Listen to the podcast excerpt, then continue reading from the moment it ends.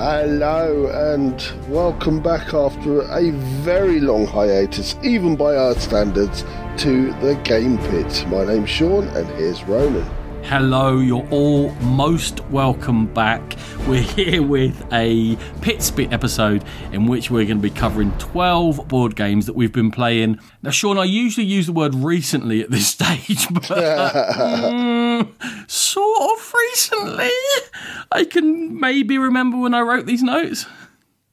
Yeah, we were just talking about it now, looking back at the notes that I wrote many, many moons ago, thinking, why did I say that? What is this game? Build up the episode. Tell them it's going to be great. so this episode has been cursed. And I mean, I mean cursed. And lots of things have happened to delay us getting a podcast out but st- sort of standard things a tooth infection, uh, a, a, bone contusion, a broken down car. Your internet just went out because of the st- storm Ciara coming through Britain. So there's been loads of those sort of everyday life things, but obviously something massive also happened, Sean. And some people might not be following us on social media, but uh, but this was delayed by a very sad loss in our family. Yeah, well, um, horribly around Christmas time, my my mum passed away um, over in Ireland, so we had to sort of up sticks, go over there and uh, and do what you need to do in in seeing situation uh, like that. So we got really pushed back, and as Ronan said, many many other things went wrong after that. We both managed to get a toothache within a day of each other. Yeah, I've got the first of five five dental appointments to sort out my issue tomorrow. Yeah. and I mean, you think you get a toothache, all right, I'll go to the dentist, they'll do something, you'll be done, it might cost you some money. No, no, we're going to give you something now. You come back in two weeks and we'll start the five stage process. The six visits to sort out a simple toothache. That is what life has been like, just a little bit. That was the thing that got me, though. I had a toothache. I said, I'm sorry, I can't record. I've got a toothache. I haven't had a toothache in years. And then yep. the, next day we were planning to record. Ronan's going, You wouldn't believe it. I've got a toothache. Rachel was saying, just burn those notes. Like this, this episode is cursed. Burn the notes, forget about it. Never play those twelve games again. Bury, bury the laptops on consecrated ground. I need an old priest and a young priest. anyway, we're here. Um, so yes, obviously the loss of, of my aunt and your mother, big impact on us. So we didn't want that to go past without mentioning because she's obviously I mean, your mum and a huge impact on my life. So that that delayed everything. But um, you know, it it is the way it is, right? It is the way it is. But uh, we're hopefully back now. Major disasters withholding, and uh, as Ronnie said, we are going to go through some of the games that we've been playing recently. A lot of these are Essen games that we've picked up in Essen and finally got around to playing. And uh, one notable one is one a rather old one that Ronan is aghast that I would dare to bring into the show. I don't know. I don't know. We could talk about old games. Is that you're talking about this game again? it's got to be the fifth time you tried to get it on the podcast, and every time the day before you say. Oh no, I don't know. I don't really want to talk about that one. I'm, like, I'm just prepared. So I've got five sets of notes for this game. Still never played it. So Serenissima's coming up later. I don't know what Sean's going to say. He's determined to say something. To be fair, when we were making the notes, I hadn't really had a lot of time to play games, so this was one I'd played just before. If you're going to so. be selfish, I mean, I don't know what else has been taking up your time. You haven't got to how, be like that. How very dare I? so anyway, enough about our litany of woes. It's all good. We have been playing some games now. It is getting back to normal. We hope. Here's your episode of the Pit Spit. Twelve reviews coming up, and We've got some more reviews and some retrospectives planned for the next couple of episodes, but we're going to stop talking about future episodes because we tell you it's coming next week and it comes two months later. And we're going to try and break this terrible pattern that we've got into. Yeah, so before we kick into the games, don't forget we are very proud members of the Dice Tower Network. Go there for gaming goodness galore and, of course, the Dice Tower itself. And just to remind you, we have our Pit Spit videos on the Dice Tower feed now, so please go along and support them whenever you can.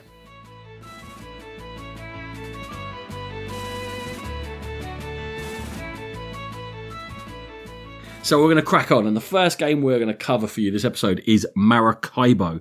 It's designed by Alexander Pfister, the massive Essen release, one to four player, taking around two hours to play.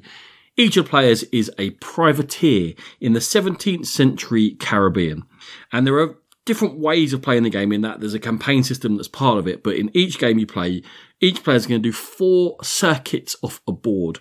You're going to be stopping at various ports and islands in order to take different actions. And at the end of those four circuits, whoever scored the most victory points is the winner. So we're going to break down how the game works. Firstly is movement. So on your turn, you're going to choose how many moves to make there are two different options to choose because sometimes there are different places on the board where you stop. They'll give you particular actions, but especially at the beginning, the number of moves that you make before you stop is going to dictate how many action points you have to spend on what's called village actions. And this is sort of the default thing to do if where you finish with your ship on this circuit has not got other things to do. And what it allows you to do basically is make a very small amount of money because you're going to be making money throughout the game. And that money is mostly going to be used to lay out cards in a tableau in front of you. And those cards are then going to chain off each other, boost up various powers, give you income in either points or in money, allow you to take different actions to other players or get assistance onto the board in various locations. And that's one of the things that you might do when you stop in an area where you have an assistant. Rather than take these default village actions, you might trigger an assistant to do various different stuff. And that's the first decision point that you're faced with in the game, Sean, is whether you want to do the full seven movement to get all three actions or skip along doing shorter moves to take actions to allow the play to develop in front of you. Like, for example, we've got an assistant that goes into space seven. You might not want to pass it. So you just take a couple of moves, get that assistant out into seven, then jump to space seven, and then the other players will be forging ahead and they might open up opportunities to themselves before you can. And you might do the old mind sweeping, going slowly and attempt to, to gather up what's left behind thoughts on the movement, Sean, and your early decisions on how you're going to start shaping your game? I think the movement, uh, once once I did play the game, it actually became incredibly important to who won the game effectively and how the game was played because it, it sets the tempo for the game. If somebody is racing ahead doing the maximum amount of movement, maximum amount of movement, even though they do slow down right at the end because you can only move one space towards the end of the, the board, it really does race the game up. And so if you have placed loads of assistants, say, and you're trying to hoover up your assistants and you've gone down that path, then it becomes quite difficult if somebody is racing ahead and getting the round finished before you can visit all your assistants. I agree with you. And and if a player decides that it's to their benefit of just completely rushing around, there are certain strategies that just won't work as well. And in fact, the whole game won't work as well. You kind of need everyone to be engaged in taking actions and, and setting themselves up for later in the game. And I think especially with new players, especially if you're later in the turn order, sometimes you look at that board, there's nothing really on there, and you're like, there's three places I want to go on this board. I'm going to go that city, that city, this city, and I'm done. And then the players who have played a few times might be thinking, I'm going to get this assistant out, and I'll lay that down, and I'll start off on the explorer track, and suddenly the game's whizzing past them, and they're like, whoa, whoa, whoa, oh no, I can't get half my plan in place. But I, am not sure I see that as a negative. The fact that players can impact how you play, and it also makes every game different. For me, it, it did feel slightly negative in that I was kind of channeled down a path I couldn't explore. Is that like I, a sea joke? Hey, I couldn't explore. What about the flow of the game? What? Shut your mouth, son. Okay. I couldn't explore what I thought was the most interesting and enjoyable part of the game, which was the assistants, because you get these different characters in and they're in different parts, and it, it, changes your game from everybody else's. Otherwise, all, all the spaces are very much the same, and you can all visit the same spaces. It kind of honed your tactics and how you wanted to do it. So, if I wanted four or five assistants out on the board, Nah, four or five's too many. Yeah, well, you're trying to play but- like you're trying to play a solo Euro game where you're setting up your own engine and your own. Oh, if I run this, I'll make all this money. And it's not. It's a game of privateers. It's a game of taking chances and going. Oh, right, no one's gone to that city. If I jump seven ahead here, I'll get in there before them, and then they'll go ahead of me there. But maybe I'll take a different route. And it's not that heads down. I'm just building a tableau and I'm going to run my engine. It's what's going on around me. Where are the best opportunities? Is this the right time to sail far? Is it a time to hang back? That's what I found with it. Yeah, it absolutely is. So therefore, it wasn't really the game that I thought it was going to be from reading the rules, which I did struggle with. Actually, we'll come back to that. And I, I wanted to build my own sort of journey. I wanted to build my own characters that were helping me. and I thought the running your own individual solo economic engine. Yeah, yeah. I know what you wanted to do. but I thought that was the interesting part to me. And the fact that people could concentrate on maybe one or two tactics and completely usurp what I was trying to do quite easily, that, that irritated me a little bit. Okay, good. I like it when you're irritated. It means you're not sitting there just winning, which is what you do a lot. All right. There are other places you can go on the board. So we talked about assistance, talked about taking the village actions. There are cities which are set up. Now they're variable. There's a couple that are always in. Uh, there's one printed on the board, and then there's a little bit of variety. But when you go to the cities, there's always the same options. You can trade, uh, which will allow you to start upgrading your own ship, and then you can take the city action. Now, in terms of trading, each city is looking for a particular type of good.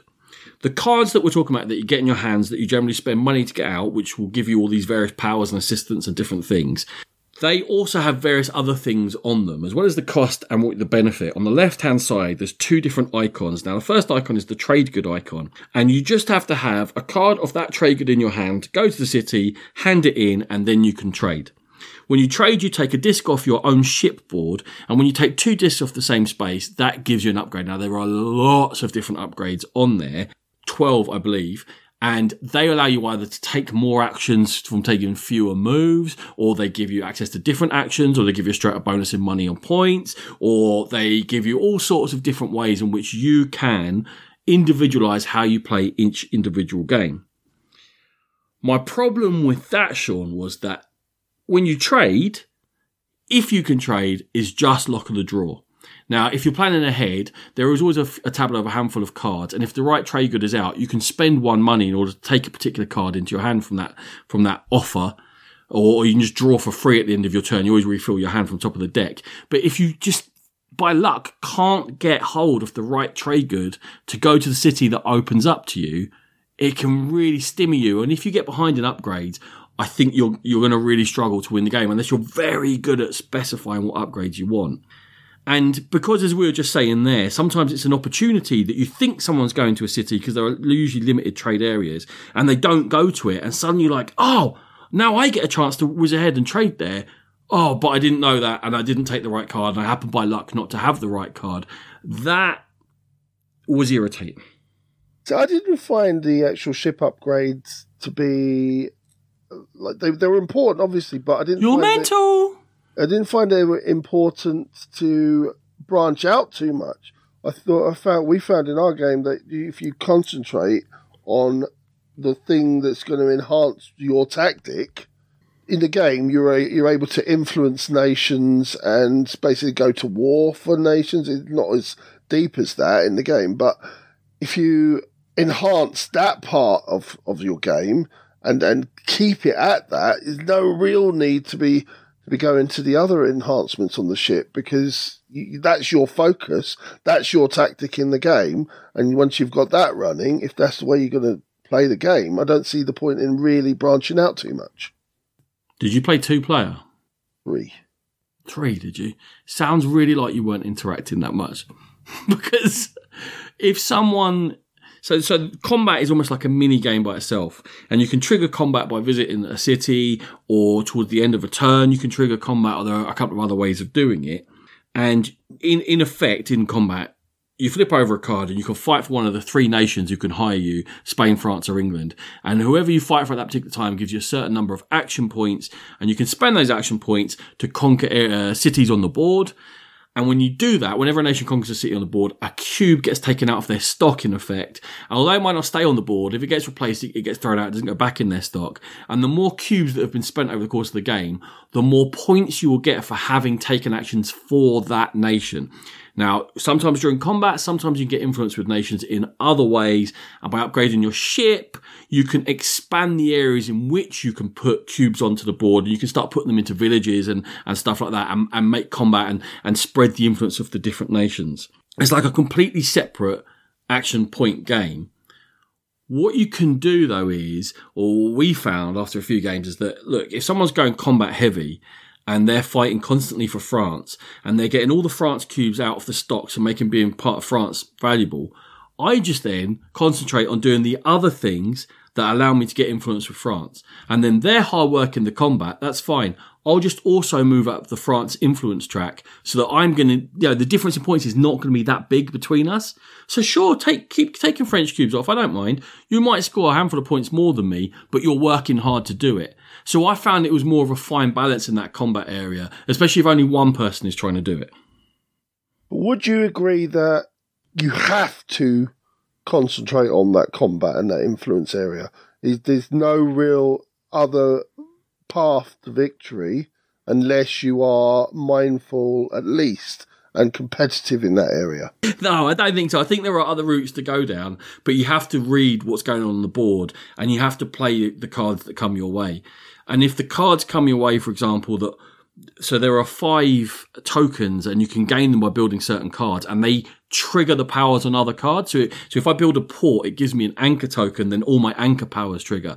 If you can get a good combo of that and really then drive your money income or, or points income and drive that upwards. And then from that money income, there are four end game scoring cards in each game and you don't get to see them. They, they reveal at the beginning of each round, and they're, they're expensive. It costs you 20 gold to go on them, and they'll score you points for having done certain things. But if you can then go, right, I'm going to make enough money to trigger two or three of these, and I can see what the early ones are, and I'm going to go for them. So that what that wants me to do what? That wants me to have a certain number of compasses, for example. Right, great. I'm now going to keep every compass card. I'll spend gold to get compass cards out of the offer. I'll build up a whole load of compasses, and that's going to score me as many points as the influence for a nation would score me. And if once I've upgraded my ship, actually just nipping a bit of influence in the nation is not that hard. Like I say, so, so that that gap doesn't get massive. In early games, I found because, uh, and this kind of links into what you said about the rules, because the combat is a completely separate game to explain, players don't really play it they just sort of go, "Oh, I don't really know what you're talking about, mate." So I'm, I'm not. And I found that a lot when I was teaching that they're like, "Oh, well, I avoid combat," and then once they see how powerful it can be, they tend to then get smarter and be like, "Oh no, I don't have to concentrate on it, but I can nip away." Uh, that's what I mean. Though you can't ignore it. It's it's a facet of the game that you can just you just cannot ignore that, and if you do ignore it, you're going to lose the game. but that's like saying you can't ignore getting income or getting a couple of assistants out. Okay, but you can't. You have to be competitive in it. You can't no, let somebody no, run I away. don't, You don't. There's too I many points so. there. I, I, think it's all nonsense. There's too many points in in that in that facet of the game. Yeah, listen. We've been away for a long time. You're probably used to being wrong a lot, and you know you haven't had me to correct you. But you can. You're, you're wrong. That's fine. Don't worry about that. Move on. okay. Something else I really didn't like the quests in the game. Now, it might be because I'm really terrible at them. But there's this idea that there's there there are quests and there's a story ongoing. The story we'll get to right at the end, but this idea that you go on quests and you're like, oh, quests, and I'm a pirate, and that's exciting. But quests are where I said trade, you hand in one card with a trade good on to trade. With quests, there's another icon next to the trade icon, and there's three different ones, and you hand in three the same to, to fulfill a quest usually. And it's just go to a space, hand in three cards, take a token, and get a bonus. That's not quests. It's a weird little set collection thing. And again, the ability to have three the same in your hand. Your hand size starts at four. It can be a bit lucky. Mm. Agreed. No, agreed. It, it, wasn't. It wasn't very thematic, and you you do have the potluck element definitely, which kind of leads me into the the story element of the game. I'm not sure that I necessarily will play with the story element. I don't think it gives enough to the game to, to, to warrant it, really. What do you think? Yeah, the changes aren't huge. So the idea is that you start off with a certain setup and it says, here's a thing you have to do. And once someone does that thing, you reveal the next card.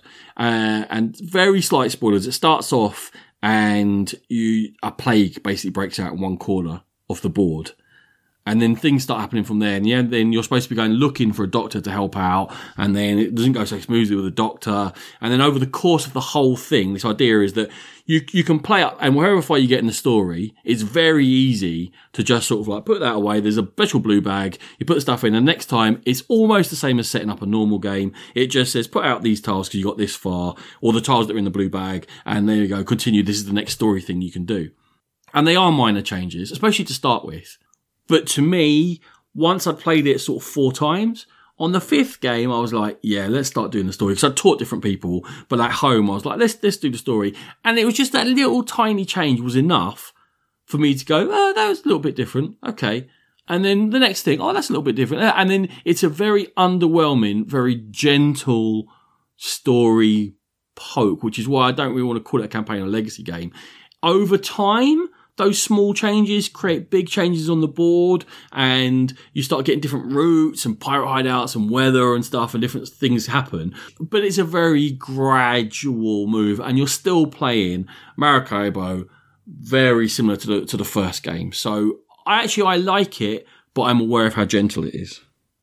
So, Ronan, I've given the impression that I, I didn't particularly like my my initial games of Maracaibo. It's not actually true. I'm I'm very interested in the game. I just there was a couple of fiddly bits that I've touched on that just irritated me slightly. And maybe it is because I do like to turtle up, do my economy, leave me alone, that kind of thing. Maybe I have to think slightly differently in this. I do think that it was a little bit easy to speed up the game in the games that I played.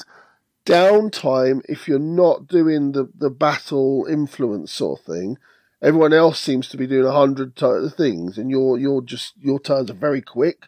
So I felt like in a hour and a half game, I probably played twenty minutes of it, and everyone else played the other game, the rest of the game. So that that was a slight issue for me, but I think I've got a lot to learn in this game. I still want to play it. I'm still interested in it. There are elements of Great Western Trail, but I right now Great Western Trail is vastly superior in my estimation, but Maracaibo still has legs for me. So I like it a fair amount. I really do like the combo powers. I'm not sure about the quests. We didn't really go over the exploration track and compasses. Mm, you need a longer game for that to work, and you don't know if it's going to be a longer game. Because as Sean says, the players can drive the game to finish quicker. But I quite like that because you don't always know what experience you're going to get into. I really like the ship upgrade system that you can divert yourself down certain routes and it can change each time.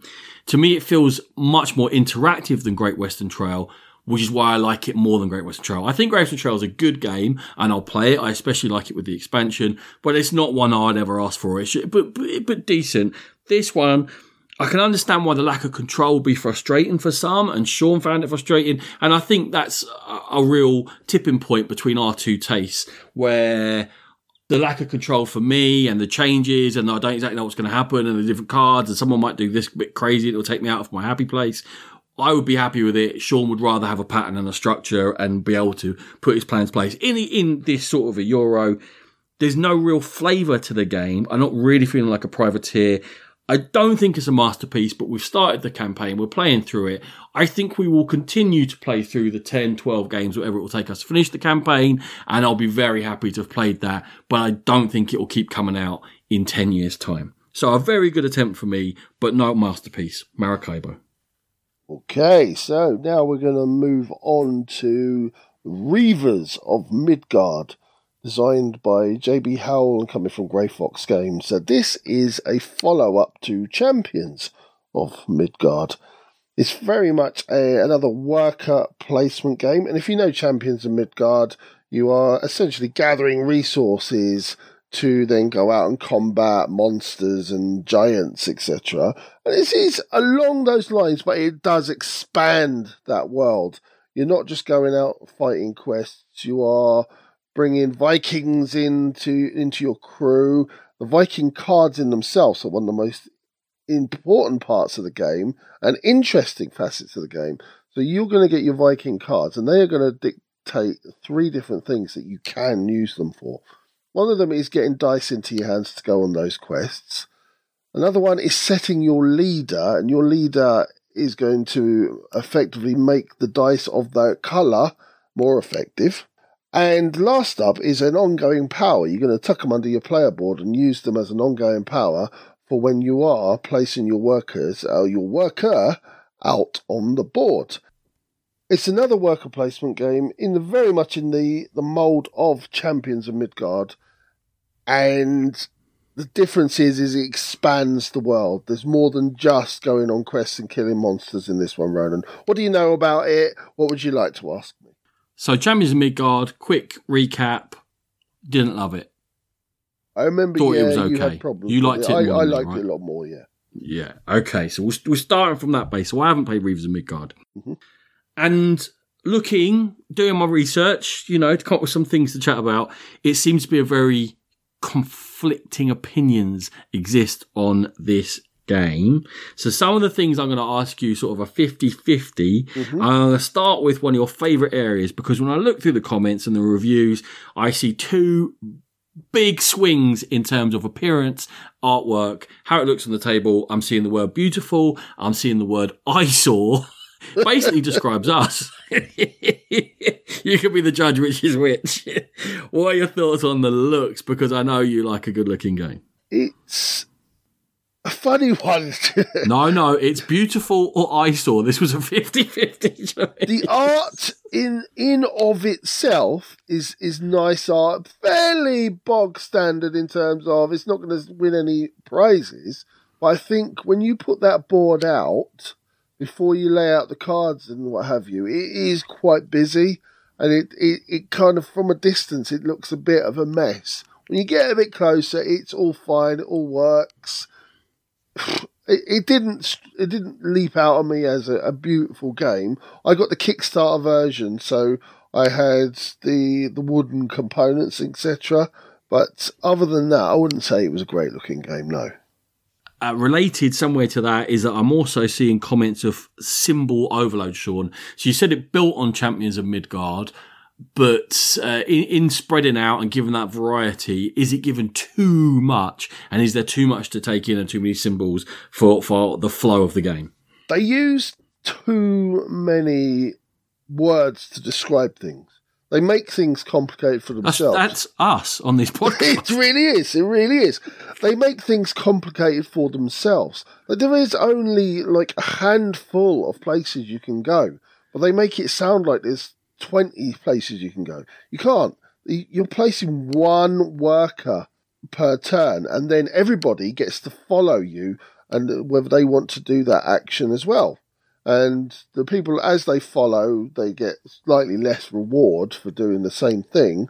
But again, it's their chance to get the extra actions in. But there is only a set amount of actions, and they do make it feel like like there's there's a lot more going on than there actually is and in terms of symbols themselves, is it is it in terms of learning what they all do? The game is actually fairly easy to learn. I didn't have a problem with symbols. Normally, if there's a big heap of symbols and all doing different things, I, I have difficulty. But I don't see where that problem's come from. I haven't seen those comments, and it certainly didn't. It wasn't a barrier for me. Uh, if sure. you're calling me a liar, just say it. I always call you a liar. so you're saying there that someone chooses it and you can follow along. Yeah. One of the good points that's being made is that that creates a lack of downtime. That on on everyone's turn, everyone else is making a decision, and that's a generally accepted to be a positive. Yes and no. Oh, it was generally accepted, but not by you. not, not, not hundred percent. You are involved because you are interested in where people are going, and you do get a chance to act. But when you do come to downtime, there's a lot of fiddliness about the game, where cards on people's turns chain off each other and do things, and decisions on cards, and you can if someone's got even a little bit of AP, they can sit there for sort of two, three, four minutes, and you're waiting for them to finish so the the next turn can begin. So it can there can be definitely downtime in this game, But that may be a player problem rather than the game. All right, you, called me out. You're calling out the players you played this without. Oh, I get it. And linking into that, then, all right. So there may or may not be downtime. We haven't got to. How you said there are. Maybe that that links into the symbols thing, right? Because I don't know what your symbols do on your cards over there. Therefore, maybe I understand my turn, but I don't understand your turn. Would that be? Uh, no? not not really. No, you're not. You're not No, really just that. talking. Just say you're talking rubbish. It's You, fine. you are talking rubbish because you're not really that invested. Once someone's taken a turn, as in placed their worker, you're not really that fussed about what they're doing. So they, they, they go off and play their own little game while you think about what you're going to do next. As as reavers, you don't really don't care what everyone else is doing. Okay. that downtime thing was always linked into another comment was the overall game length. And again, I'm hearing varied reports, some epic, massively long games, other games short. And obviously that's always dependent on the group. We know that. But your thoughts on the overall game length of Reavers and Midgard? Well, this kind of feeds into my over overarching thoughts on the whole game itself, Ronan. I think that this game is essentially two rounds too long because there is a definite pattern to play. Early on, you're getting your Vikings and your leaders. Now, Viking cards themselves, when you take a card, you have three choices. You can use the card for the dice that you get immediately and the dice go towards doing quests. We'll talk about those later. You can use them to place the card as your leader on your ship, that which means that the yellow leader will make the yellow dice more effective and give you a small a small boon when you when you place them there. And lastly, you can place them under your player board as an ongoing power. So if someone visits a certain area of the board, then you've got a power that reacts to them going to that area or yourself going to that area. So, very much you're going to start by getting those cards into hand, and everyone's going to be sort of vying for the, the better positions in getting those cards. But towards the end of the game, you're very much ignoring that because you you've got that engine set up, and that becomes a, almost a dead area on the board. So it, it transfers too quickly to the point where that's a dead area, and then it condenses, and there's not that much area on the board, Ronan. And so it becomes very repetitive, and you're doing the same things, and you're, you're fighting over the same two or three spaces every turn. So it just feels that it's that little bit too long. I think if the game was a little bit shorter, that sort of movement from one area to another would feel a bit more dramatic. Dramatic. Dramatic. It's Reavers. Reavers of Midgard. Come on. That's deep. Okay. I got one more thing to throw at you. You almost summed up there. One more complaint that I heard was that the hidden point scoring is too much with the objective cards, and you may not necessarily know what people are going for to score points. Yeah, It's always a hard thing to balance in a game, those hidden objectives, because people like them, so you don't know exactly who's winning. But if I don't know what you're going for, how how do I know what to do? hundred percent. Yeah. So in, in in every area, so there's there's hidden objectives and there's also set collection, and with the hidden objectives, they're not well. they're essentially not hidden. There's always three on display, and they're end of game scoring for for getting X amount of these or X amount of those. And the same with the set collection. There's always a certain amount on display at all times, but you can always top deck. Especially some of the bonus powers require that you take from the top of the deck. So people can end up with maybe five to ten cards nobody knows what they've got. So it's a big amount of cards to not know what people are going for to deny them. So Fair enough. My my parting comment here is is to take one of the comments on BGG. this was in bold, all right. right, So New Zealand Neil wants the world to know this because he's put it in bold. Because not a lot of the comments are in bold. You think I'm, I'm fine to put, but here you go from New Zealand Neil.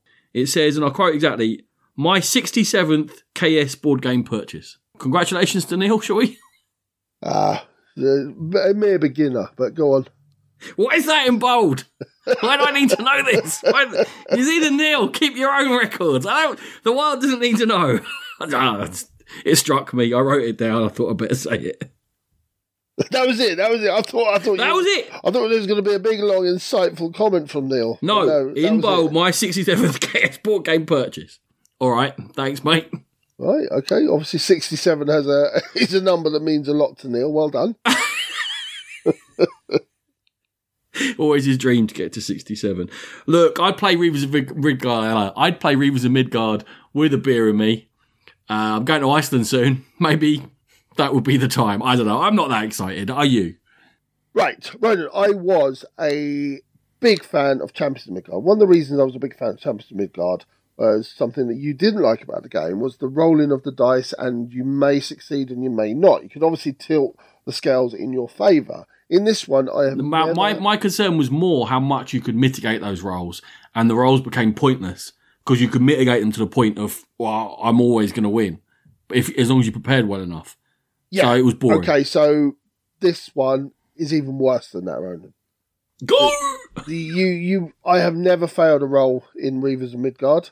I've never seen anybody fail a roll in Reavers of Midgard. Too many ways to mitigate against it. Too easy. There are absolute certain ways to go when you are to win the game, and there's like three areas that you have to visit to win the game. Therefore, Ronan, Reavers of Midgard is going to be leaving my collection as soon as I can get it out the door.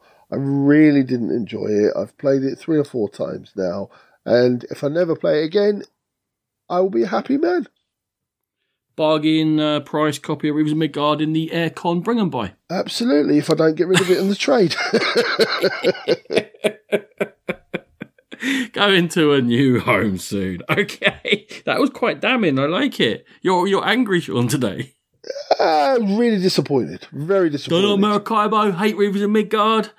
At least we're going to come to one that I know you love next. He's killing the golden lamb. Here we go. People, prepare yourself for Sean's review of Aquatica. It's wonderful player, 60 minutes. Ivan Tazowski coming from Cosmodrome. And uh, you must have heard of Aquatica by now. And this game, the only sure thing I can tell you about it is obviously there's a limited amount of copies available at the moment. Whether it's been announced yet or not, I'm not sure. It has been picked up by a publishing partner. It is going to be more widely available, I'm guessing, around Gen Con. Unless you've heard different by now, because the news is being kept close to chests. But it was a, a big sort of buzz hit at Essen. This card game set underwater in which you have a small deck of cards and you play them in order to claim more cards which are locations which have a novel mechanism in that you activate them and you push them up and you have to get them all the way and use all the different areas on them. So there's like little bubs down the left side and as you use one you push it up and they trigger all sorts of different powers. And in the end basically all you're doing is trying to claim lots of these lands by pushing them all the way up and then claiming them and they'll score you points and it is a, new and novel system, but the one thing for sure is that this game is going to be drowned by the expectations that are being heaped on it by the hype. Do you like drown? Do you like that? Yeah, I've got a lot of aquatic jokes in this one, but they're probably more subtle if you don't play the drums in the background. I have to. If you, if you if you're gonna crack those the one liners out, you're gonna get a dudum. To my mother-in-law, please. Hey. Okay. I kind of feel like I need to counterbalance the hype, Sean. Like this is not so much a review as whoa, everyone, take it easy on this poor little game. I'm sure they published it, going, "Here's our little hour-long card game. Uh, It's got a cool little mechanism. Maybe people will like it." And then they've just been flooded with all this. Ah, I need to get a copy. well, it is gorgeous. It has a fun theme. It has a new way to utilize the cards. It's a very fast game. Very fast. For us, Sean, we're now playing a two player game in 30 minutes or under. You? Yeah, we were certainly at the 40 minute mark. Haven't played it as much as you, but one thing I will correct you on generally, the art is beautiful. The people, a bit uncanny valley. A little bit uncanny valley. They're aquatic. Their bones form differently because they're under different pressures. But so Aquaman, judgy. you're from two different worlds. She has lungs and you have gills. Or the other way around. Something like that. Something like that. okay. No, no, he has got gills. He is Aquaman. Right. um, because it's a race to goals. So the game is going to end when either the deck of characters or the deck of locations runs out. I've seen the locations run out, but it's always actually ended on the goals for me. And uh, they start with four printed on the board. There's a whole bunch of different ones. So each game can be different. You can be racing different things, but it is a race and the goals are not that hard to get to. It's not a long term plan. It is a boom, boom, boom, grab them. And that's what makes the game so fast. Which is why I think there's going to be disappointment because this is not the big Euro hit of Essen 2019 because it's not a big Euro game. It is, in fact, a super filler and it's cool and it looks great. And I really enjoy my plays of it, but it doesn't stick around. And I'm not sitting there forever going, oh, wow, yeah, great. Oh, that game of Aquatica, that was very clever. It was, you did really well. You raced, you got a combo together. The powers that you had triggered off the locations that came out. You, I could get Shark Bay locations easier. You could get shipwreck locations easier. More shipwrecks came out. That gave you an edge. You played really well and you won. And it's always someone else won. It's never me, but that's okay. I'm really bad at it. And I like it for that, for what it is. I just think it, it's setting itself up for a fall and there's going to be a backlash when it becomes available from the heavier, cooler, geek gamers. Sorry, I don't mean to do that as a pejorative, but you know, the ones that are on Board Game Geek, the same way Wingspan got. The, heavy, And- the heavier gamers, you calling me fat? I don't have to say anything, man. You got mirrors in your house. I took all mine down, so I don't have to admit it. um, and that's where I am, Sean. That it's it's is it even as heavy as Wingspan? It's of that ilk. Uh, what you're going to find from me in, in this review, Ronan, is the word fine used quite a lot. Is it because I is fine? Because you is fine guy, isn't it? That's what I was thinking, guy. You're a fine man. So yeah, it, it's it's all very nice. It, it's fine. I, li- uh, the race element means it does really ramp up. You you will be surprised on your first couple of games how quickly the game ends because you, you go from nobody having any of the any of the tokens on on the targets to somebody winning like because they've got all four out. Like whoa. How did you get all them out so quickly? Well, I did this, I did this because things do chain together really quickly, and yeah, it's fine. It's a nice chainy, chainy, togethery game, but again, it didn't rock my rock my socks, rock my world, rock my world. That's the one. Yeah? Didn't coral your socks, no? It didn't coral me socks or reef me nose. Ah. this is getting disturbing. Let's not talk about you and starfish. Oi, you live, you live, you live Pete out. There. Oh, not Pete. Pete, he's free now. We got him out of your clutches. It's good, it's quick, it's fun, it's pretty. Will it be in my top 10 of 2019? Probably not, unless it really sticks around because Rachel and Eddie really like it, and it's, like I say, so quick to get out and play, and we know it. There's a possibility as we go through all different goals, we find that they give it enough variety that it does keep coming out as to fill that sort of a gap. So it might squeeze in, but it's certainly not going to be way up there. It's not going to be in the top five. It's just a nice, pretty game. And if the expectations do not overwhelm it in the tidal wave that's sure to uh, greet its announcement of coming out again, and it's given a chance to just breathe in its own little gaming space. It's a very good game for people to enjoy who enjoy. Now, I saw I saw a good alternative to Gateway game, by the way, Go on then. Foundation game, Foundation game. because it sounds like you know, you know, I've got a, I've got a good foundation here, and you can you can stick on a foundation. You're solid. Gateway sounds like. You should be playing 1886 in six months' time and huddling in corners. pigeons. Yeah, I'm not sold yet. Strong, looks forward. I need a bit of tickling on that one. so Aqu- Aquatica for me, I don't think there's actually that many options on the cards. So it leads to it leads to the games always being a little bit samey. I've never really seen a different game of Aquatica. And my only other issue with the game was that some of the kings are better than the, than others because you'll you'll start off with an asymmetric king, don't you? Yeah, but once you know the game, you're supposed to do that reverse drafty thing. Yeah, true, true. That's a good point. So I think you just don't do it because it's so quick. You kind of go, oh, don't worry about it. Have a random king, and then it feels a bit unfair. But the actual way is in reverse player order. You do a reverse drafty, styly, and then you know. yeah, no, no, that's a, that is a fair point. Thank you, and you make a fair point. And I think you're overly harsh on it. Myself, I think it's a it's a fine game, but fine, not just fine. It's You know, different It's grades fine. of fine. Okay, Fine. talking about uh, drafty, drafty scenes, we are going on to draft. That's seamless. Seamless. Speaking of games in which you have a handful of dinosaurs, Draftosaurus. I squeaked when I was laughing there. Maybe I'll leave that in. Carry on. Do it, do it. Designed by Antoine Bauza, Corentin Lebrat, Ludovic Maublanc, and Theo Rivière, and coming from Ankama. Draftosaurus Ronan.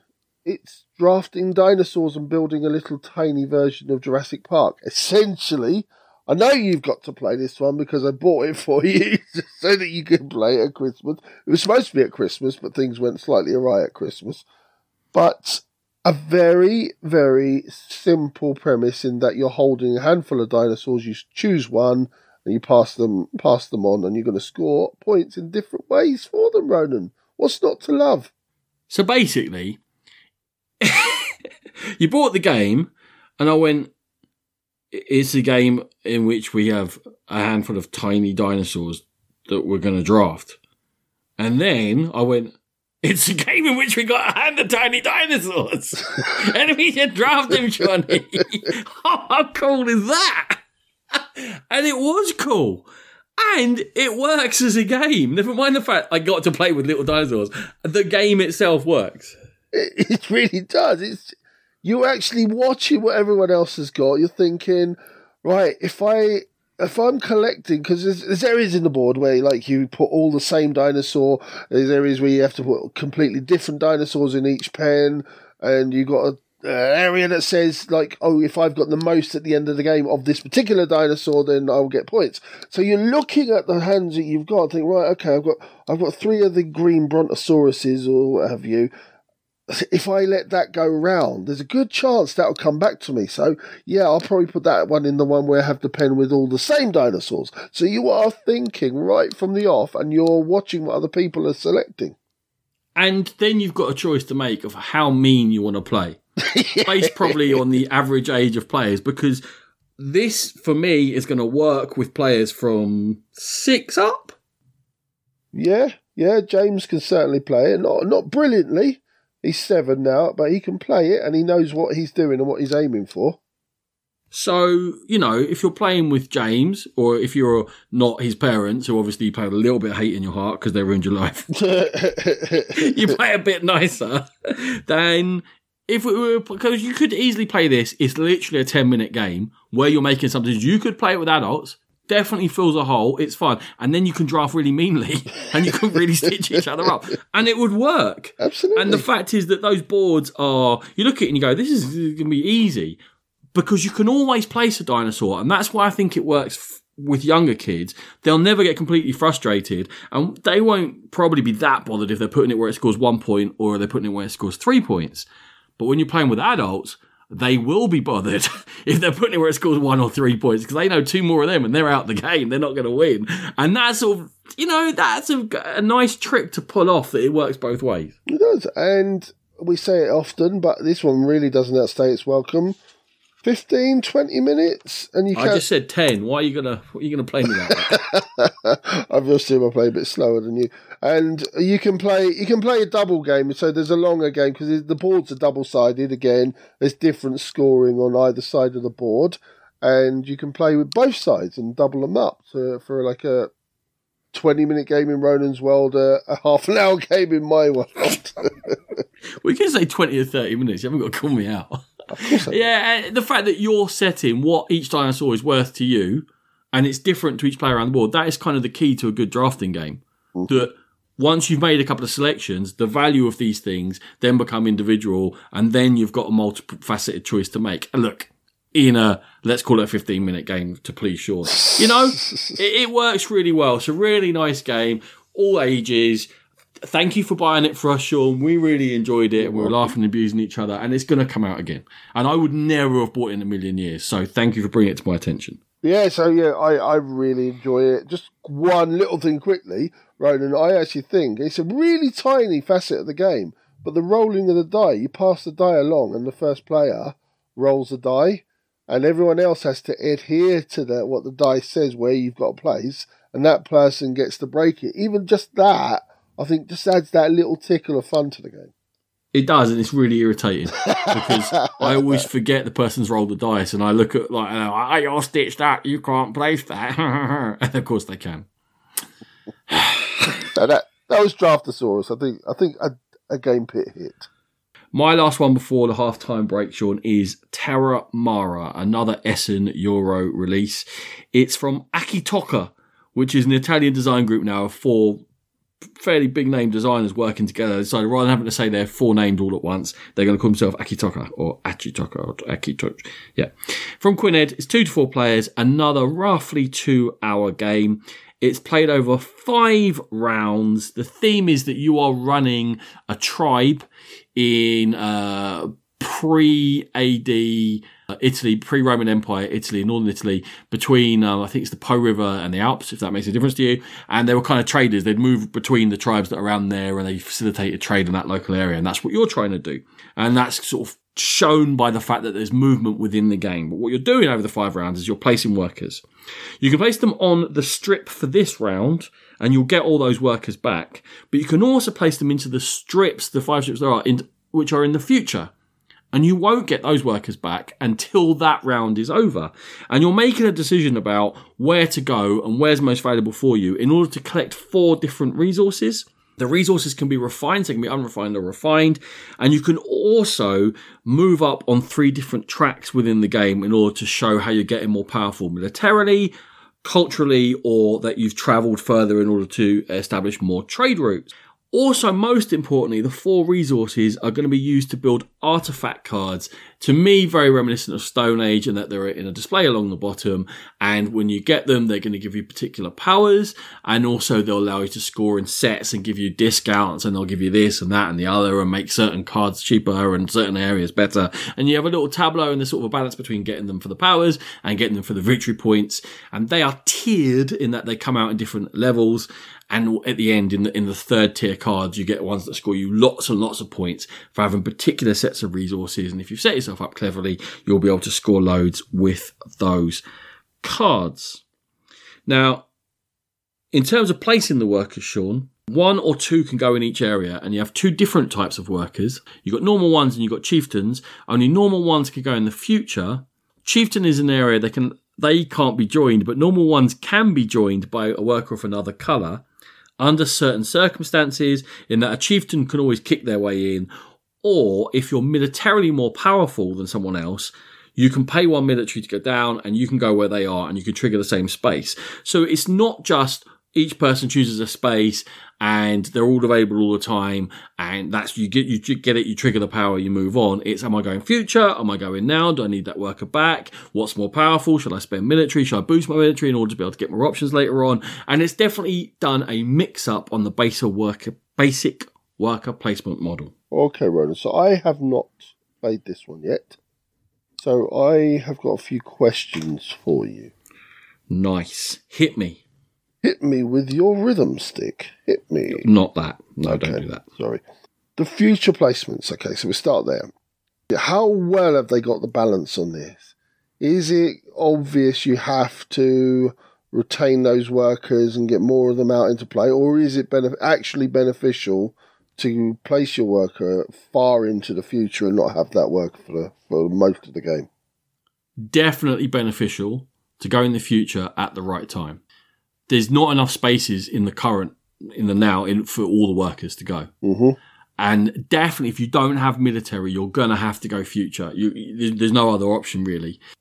Also, while the boards and strips for each round, it's also kind of in columns, and the four different resources are available in the four columns. If I desperately need stone to do something and I haven't got any stone, because those spaces have been filled up. You know, it's only there's only one or two on the in this era in order for me to get it. I have to go to the future to get stone. There's no other way. So there are mechanisms and the tightness within the game forces you when to go, how far to go, and how often is a big part of the decision. And it's a decision I find really, really difficult to make. I find it very difficult to judge how much it's worth going far into the future, which is one of the frustrations, but also one of the things that draws you back to the game because it's, to me anyway, it's quite opaque what good play looks like. Okay, and so you, you mentioned about the military as well, there, Ronan. Is is this just something that you you have to have the military in the in the game? You have to be able to bump people off spots, or is there is there ways around it? I wish I was better at playing this game because I'm really not great at it. I think I've come second and third in every single game. The players who are behind in military generally will tell you you desperately need military. And the player, and I've done both. I've been, oh man, I really need military this game. I've really messed up. And then I've gone and leapt ahead of military and gone, oh, it's not that, it's not doing me that much good. But it, it obviously does. The other thing with military is that there's one raid spot on the board. Uh, and only one person can trigger it each turn. And when you raid, you take resources off other players according to their relative military strength which stops people from stockpiling too much and definitely drives the game on because otherwise you would just stockpile all throughout the game, wait for the tier three cards to come out and buy a few of them and score loads of points. So it is a good mechanism, it's there. I found it gets taken more often by the low military people and, and they end up take, getting very few goods for it, right to stop the high military ones from bullying them. There's a nice balance in the military, and it's definitely something you have to consider, and you have to think about where you are, and it can drive some of your choices for artifacts. But like a lot of things in this game, it's very hard for me to tie in what I'm doing to the actual point scoring and how valuable things are is really hard for me to fathom.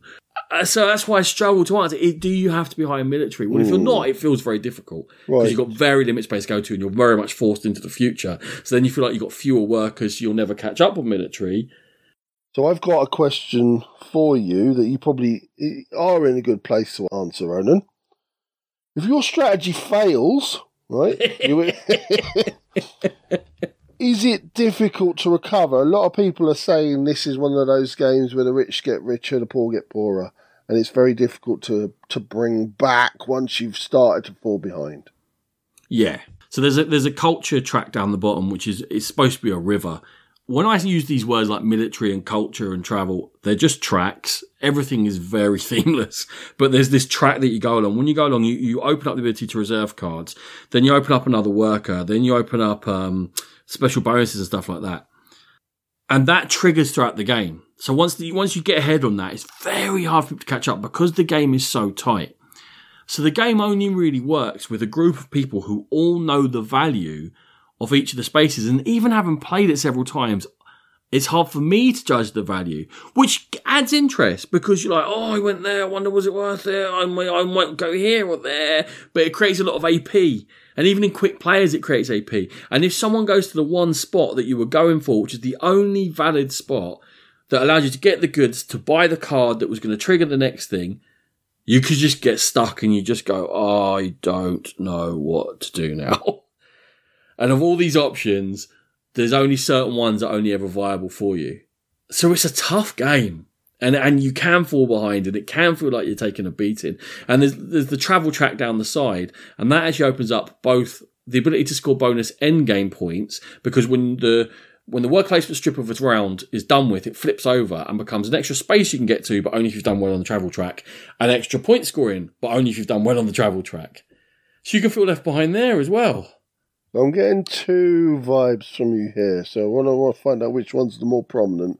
One vibe is you're a bit rubbish at the game and maybe you want to discover it more, or you're a bit rubbish at the game and you just don't like it and you can't be bothered to discover anymore. There weren't two opposite tracks, were they? there was definitely a common theme in those two tracks. They bifurcate only slightly at the end there. In this game, every player moans throughout the whole game. everyone feels like they're getting stitched up. Everyone feels like they can't get the things they want. Everyone feels like the whole world's against them and it's too hard and I can't do what I want to do. And why is this game so mean? And then we've all scored dozens of points at the end of it. and it does feel mean and it does feel like you're doing terribly. And it's whether you enjoy that or not and whether the balance is correct. Now, one of the big problems, I mentioned it there for me, is that it feels completely themeless. And I'm just moving up tracks. And why am I able to go in the future? What does that represent? I'm traveling further away or something? And there's certain little things in the game that just go, this is, I'm just not feeling it. And it might just be that little bit too tight because it, feels like yesterday's Euro in the presentation, in the theme, in the themelessness, in the tightness, but it has lots of moving parts like today's Euro, in that there's lots of different things to keep track of, and the scoring comes from lots of different areas. It's point salady, and there's lots of different ways you can go. And that's a rare blend, I think, for people to enjoy. And I respect the game. I enjoy playing it I'm just not sure I'm going to be able to force myself to play it very often because it's such hard work. Fair enough. Well, it's going to be very hard because you've given me your copy, so. Well, what are you going to do? You setting fire to it? Launching it into the canals?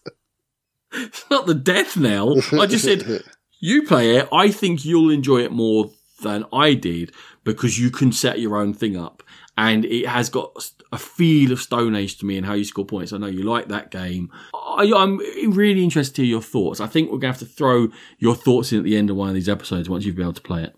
Yeah, I'm looking forward to it. I didn't really know much about it before Essen, but I did get a little bit of buzz and a few people were talking about it. So I shall certainly tell you what I feel. If you like a headachy Euro, definitely check it out. It's definitely worth a play because there's different things going on, but yeah, but didn't quite hit my mark. Okay, so moving on to a game that we previewed in our treasure hunts episodes before Essen, Yukon Airways from Al Leduc and Ludonova. I think we both said this was an Essen treasure uh, before Essen, Ronan. So interested to find out what we think post Essen. The game is all about the airlines that operated around the Yukon. It's a labour of love. Al Leduc's father and his grandfather were actual pilots taking tourists and holidaymakers to to the various locations around the Yukon. The game itself, I think, Ronan, is a series of small conundrums that build into a, a bigger thought process. So I'll just quickly reel off the. the we, we call that a board game. I quickly, but in, in more so than than a lot of other games, I think in this one, I'll just quickly reel off um, the the various stages of the game. So you've got the departure gate.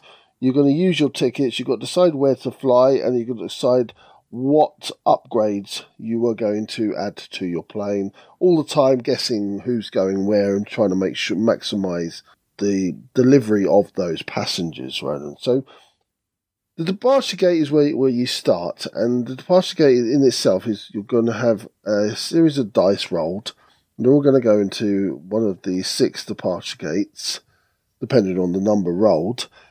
Now, each departure gate is going to give you a particular power, but what you're essentially doing, Ronan, is picking up those passengers and putting them on board your plane, and it's the number is going to affect, the colour is going to affect what you do.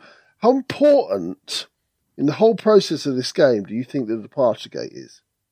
The game that you score points for delivering passengers, how important is it what passengers you choose? Don't be flippant, but in, in terms of like getting where you go in the departure gate, because it, it dictates the dictates everything. It yeah. dictates your whole game. It, it does, yeah, yeah. It dictates like what, what you have to meld it with in. your handful of cards. You have to have the right cards to go where you want to go, mm-hmm.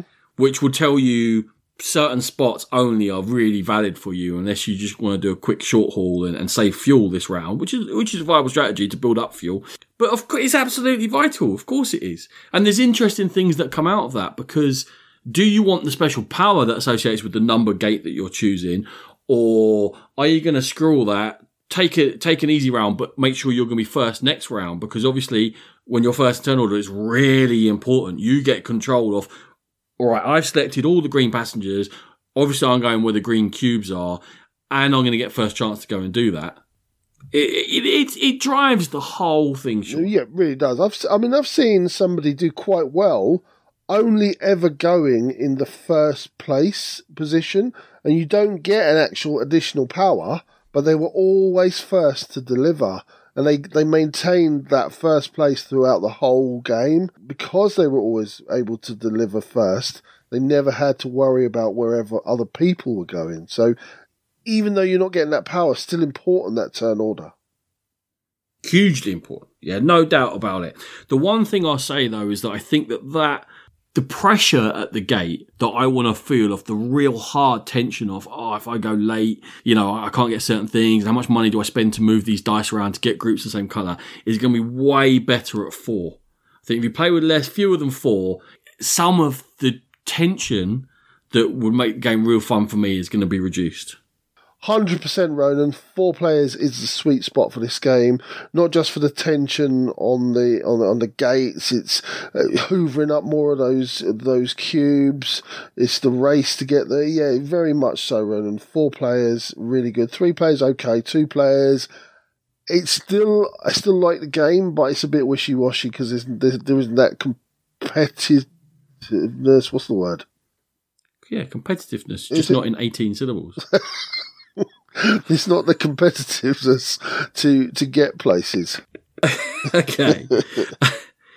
uh, some good and some bad. Throwback towards you, okay? Go on then. Physically, just very pleasing. the what the just the layout of the game and the board, Just every the artwork. the look, the dice, the physical physicality, the dials, the switches, the turns, the twiddles, the twink twonks. Looks different. Board really stands out. I think it's a really beautiful looking game. Less said about the dials, the better. Trying to put those dials in was the bane of my life with my big fat hands. Trying to get each one in. Oh my god. It's a very easy life you live if that was the bane of your life. It's like the worst thing that ever happened. The other one's called Thomas. Hey, big wine. the big man. Okay. Physically pleasing. I'm going to come back with a, a bad one. Go on. So when you fly, you have cards in your hand and there are some symbols on them. And if you can put three of the same symbol together, it's going to give you a bonus and you can do, like, you get extra fuel or you get an upgrade, stuff like that. Yep. Yep. Rubbish. This doesn't go in with the rest of the game. It's a weird, tiny. But actually, think about it. it reminds me of the Maracaibo things. Do you have three or do you not? Especially early on, you've got three. You're able to do an extra upgrade. You've now got a head start. Your now engine is now purring a bit faster than the person who just didn't happen to have those cards. Okay, when you get in, you can increase your hand size and you can mitigate and you can try and get, yeah, it's easy ways of getting the three. But sometimes you just can't do it and it punishes you. And I didn't like it. I I see where you're coming from. I think it's probably quite poor play to be using those very early because you you want to have the right tickets available and the more tickets available the better early doors. When you start getting that sort of recycling your tickets a lot better and getting the bigger hand and being able to use them that's the time to use them. But if you use them earlier, you can draw more cards or increase your hand size or whatever, it's thereby giving you the I ability suppose, to get yeah, I suppose if you if you lucked into getting three upgrade ones or, or what have you, yeah, yeah. I, I'm not gonna. I can't argue. There's there's logic in your in your argument there, but it didn't stand You out. tried to though. I You did. I did like, try. It. It just didn't stand out. It didn't irritate me at all. I just thought it was just another thing to think about. I think I got it, and someone else didn't get it, Hmm. and I noticed, and they felt slightly behind the curve, and in the end, they ended up slightly behind the curve, and I was like, "Was that the difference?" I got them a couple of times at the beginning, and you didn't. It was just in my head. Okay, fair enough. So let's go to something I liked: customizable plane. I Yes. think for most gamers, give me something that I can make my own, and I'm happy. The whole fact that you can do your own little things and which upgrades to choose are not as obvious as I thought they might be, and that you can go in slightly different ways. I liked it. You can, but from repeat plays, what starts to come to the fore is you do need to get the upgrade that says you can take multiple colours of passengers, and you do need the upgrade that says you can attach more than one passenger to a ticket. I think they're very, very important. If somebody's got them, they're ahead of the curve. Uh, if you don't have them, I never used the Attachi Attachi ticket thing. that's why you lost horribly. Uh, by what? and I'm pretty sure you cheated. I probably did. I, I was like 15 did. points ahead, and then suddenly after the last turn, Sean's won. Like, what? That's the way. What? Listen, you Light put you fingers. I'm just put gonna me change up you these. put me next to that pile of money. I'm going to win the game. Trust me. Four, four ones in, 125 out. All right. Five, Fucking hat and garden. come on, five ones in. That's all right then. Cheaty m- cheat face. Okay. I'm going to go back to a negative. Do you like the way I'm doing this? Backwards, forwards. Yeah, I'm, yeah, I yeah, don't, you're, don't know you're which way I'm going. sandwiching. You're, you're sandwiching it. A uh, Something like that. a something What's sandwich. in that sandwich? right. The goal cards. Yes. Mm, they felt very small. They felt very sort of like, oh, and you happen to have that. Okay, have that tiny little thing. Ah, but the game is very small. It's very small margins. I think if you hit those more often than not, you're, you're definitely on a path to, to have a chance to win the game. but for me, they were too small to very often influence what we said right back at the beginning, the, the crucial decision point, which is which departure gate to go to. Like if I'm looking at it as a plus one to go there, that's not big enough to change my mind as to what I want to do. I'm not going to take that particular color of dice, right? If I get them, cool, that's groovy, but I'm not going to change what I'm doing. If they were a bit bigger or end game scory, or something like that, where it was like, right, whoever's delivered the most red dice over the whole course of this game is going to get a bonus, and a decent one, that then starts affecting my key decision of departure gate, which then starts adding in one more thing to think about when you're doing that. Is that one thing too much, though? Because I think there's already so much you're thinking about in that departure gate. It's not that much, especially not if you're later in turn order when things have started going. Mm. I, I quite liked that they were just a small tickle, and that if you if you could manipulate it, you, you would do it. But there are don't forget there are different ones. There's going to be three different ones out of a deck of about fifteen cards placed on. But they're on all a little bit tinky twinky. Yeah, there's better ones and there's worse ones. There's there's more, definitely ones that are much more difficult. I delivered two red dice in consecutive deliveries and stuff like that are more difficult than just spend a red dice on your turn. It didn't bother me again. I think that's what we're going to get to. Were you just happy? Were you like floating around on Valiant play? That didn't bother me. Everything's Didn't cool, bother man. me, bro. Didn't bother me. Didn't bother me. Good. Okay. You ready for me to give my thoughts? Yeah, do it. I'm interested. Yukon Airways. I thought it was very pleasant. Fully enjoyed my game. I found the whole experience to be fun. Don't forget to keep fuel in your tank for the long flights towards the end. You know, I think there's a need to, to judge your movement. I think you'll definitely get much better at it after one play because it's not as obvious and simple as it seems. I think play with four. If you've played with fewer than that, you haven't quite got the full experience. I'm not sure it's for the long haul. I don't want to play this half a dozen times in a couple of months because I don't think there's all that much to explore within there.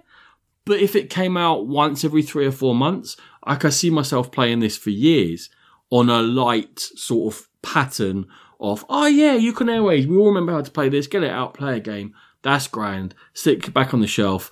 We'll see you again next season, my good man. So a, a very nice game and a nice tickle of the brain while cleansing the palate. Fair enough. I think I agree with most of that, Ronan. I think it, looks beautiful. It is. I mentioned at the top. It was a labour of love, and you can feel that. There's there's little thematic elements in there, like they round this over six rounds, and you start on the Tuesday because you they never worked on a Monday. So just little little things like that, little nice little touches. I think the game makes you think more than you're going to uh, when you when you first approach it.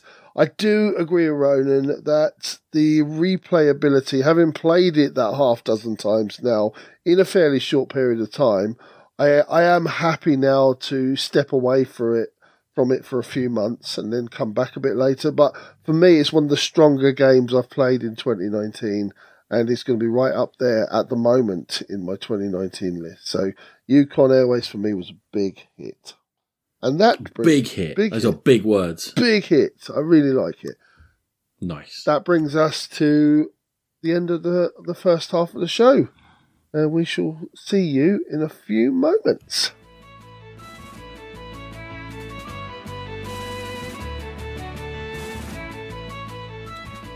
Sean, it's time for another of the hot, hot, hot games from the end of last year. Hot! Damn I'm going to sing more. I've decided more singing in the second half. We're going to do this. It's. I've always struggled to say this word. Paladins, paladins, Paladins. paladins, Yeah. maybe Al- Aladdin, lamp. Anyway, Shem Phillips and SJ McDonald, one to four players, says it's a 90 minute game, which is lies. It's lies. How very dare you? From Renegade Games, and is it Garfield or Garp Hill? Garp Hill, I believe. Poor choice. Poor choice of word. Could easily be Garfield. It probably is, but who knows? It probably is, yeah. So it's the follow up to Architects of the West Kingdom, and boy, was this exciting. It was bigged up, it was kick-started, it was a follow up to a game I really enjoy, but longer and deeper and more and Euro-y and ooh, ooh, all of those noises. Do that again? Ooh, Nice. I don't know, Shaggy. Maybe it's a ghost. That's my best impression. That's the only impression I've got. Stop looking at me like that. Did you back Paladins of the of the West Kingdom? I did. Yes. I thought so. Yeah. Have you played it? No. Let's move on from that. I thought not. Okay. What are we're doing, we are running a town in early medieval, what would become France, or France. So the Carolingian dynasty and what have you. And on each round, we're going to draw three paladins. I'm going to start with that time from our deck. Uh, we all have the same deck, but we shuffle them up so they come out in different orders. And we draw three, and they are going to give us a power for the round and an attribute boost to one of three different powers. And we're going to choose one of them. And that will be our one that we choose. And once it chooses out of the game, and then one goes back on top of our deck and one goes on the bottom of our deck. And in terms of these attributes, you have to have a certain value in them in order to take actions during the game. You start with Nout. So when you choose that paladin, paladin, it makes certain actions available, which will allow you to boost up the attributes to allow you to then start doing more. So it's very important which one you choose, especially early on, to get your engine flowing in the right direction. Now you've got a personal board in front of you, and most of what you do is going to be on a personal board because that paladin's going to give you a certain number of meeples of different colours. You're then going to get to draft from sets of meeples. They come out on cards, so you get to pick a particular set from those available. And with the ones you got from your paladin, sometimes you can hold them over from round to round up to two or three, I can't remember which. Good. And then the ones you got in, you're going to start taking actions on your own personal boards. And the particular actions require particular colours and a particular level in the attributes in order to do them. Got me, Sean? I'm getting you, bruv, innit? I'm getting you. Good. And you're going to look to build walls, go on holy wars, build monasteries and outposts, which are the only things really you do on the central board. It's like a placeholder. You're basically Donald Trump. You're Donald Trump. You're Hold building walls You and going walls, holy wars. Holy wars. build monasteries and outposts. Uh, uh, convert or fight invaders. What's the next thing? But unfortunately, you need some attributes and. anyway, he was fully acquitted, Sean. Come on. and in order to do those things, you need money and you need provisions, and sometimes you need villagers, which are cards you can draft across, which will form a tableau for you. And when you fight those invaders or you convert them, you can get them as point scoring opportunities. And there's different ways of generating the resources you need to go with the powers. Each time you take a power, for example, if I build a wall, it requires me to have a certain attribute, but it will give me more military. But the as you build sections of it, you need a higher amount of the attribute in order to build the separate sections. So you need to boost up the attributes on your left hand track and take the right paladins and create an engine for you in order to move forward. And in your first game, in your first round, this is super tough. because you look at it and you say, I've got nothing. Uh, okay, it's all down to that first choice of Paladin in your first round, in your first game, and you go, wow, oh, head exploding. Because each one I choose opens up certain sections of the board because everything is closed to me. I can't do anything. But if I choose this one that's strong militarily, that allows me to do those two actions. Okay. So if I do that, that then, once I do that to boost up my religious thing, will then open up that action to, and you're straight away into a puzzle which is branching and you are driving which branches you go down. It's bifurcating, Sean. So that is all sort of leading into what everyone is saying about this game. It is by far, I know you haven't played all of them, but it's by far Shem Phillips' deepest game and something that you can relate to way deeper than Architects of the West Kingdom. Is that correct? Initially. Ooh. Because on the first round of your fourth game, you go, I got this. It's okay. I know how this is going to go. And you look at them paladins, you go, yeah, boom, that one. I'm going to do this, I'm going to do that, I'm going to move that, I'm going to build that wall, that'll give me that. Right, second round, let's go. But it doesn't really, uh, which paladin? That one. Boom, good, let's go. And you get so, so much better at the game after a few plays. And that really influences, for me, how much I enjoy the game. Because we've talked about, I like the struggle to a certain point, and I enjoy the fact the puzzle, and when that puzzle's hard, it's loads of fun. Okay, so you've you kind of answered a lot of my questions. I, I was going to ask, there's lots of ways to go. Is there any obvious paths? And what's the learning curve like? So you're saying it's about four games long and you know exactly how to go. On our third game, Rachel had almost all her tracks maxed out, which meant that she could do anything in the game, which takes away the tension of the game. And the fact that there's very, very little interaction. Even in the draft of, of Meeples at the beginning, you can mitigate. You, you're able to build buildings to upgrade your actions, which makes so most big actions require three meeples. You can build, move things across that make them require two or require one. The first time you put one in, it covers up the requirement of a color of meeple, right? So then I need any meeple and a particular color. Well, I'm going to be able to get that color. Trust me, I'm going to be able to get that color if I need it. There's also purple meeples, which are the thieves, which are wild. Now, they are clearly better than any other meeple because they can go anywhere. And really, the only thing that will stimmy you is I need a blue meeple to be able to take this particular action right now, and I can't get one. Why? You can always get purples, more or less, always get them.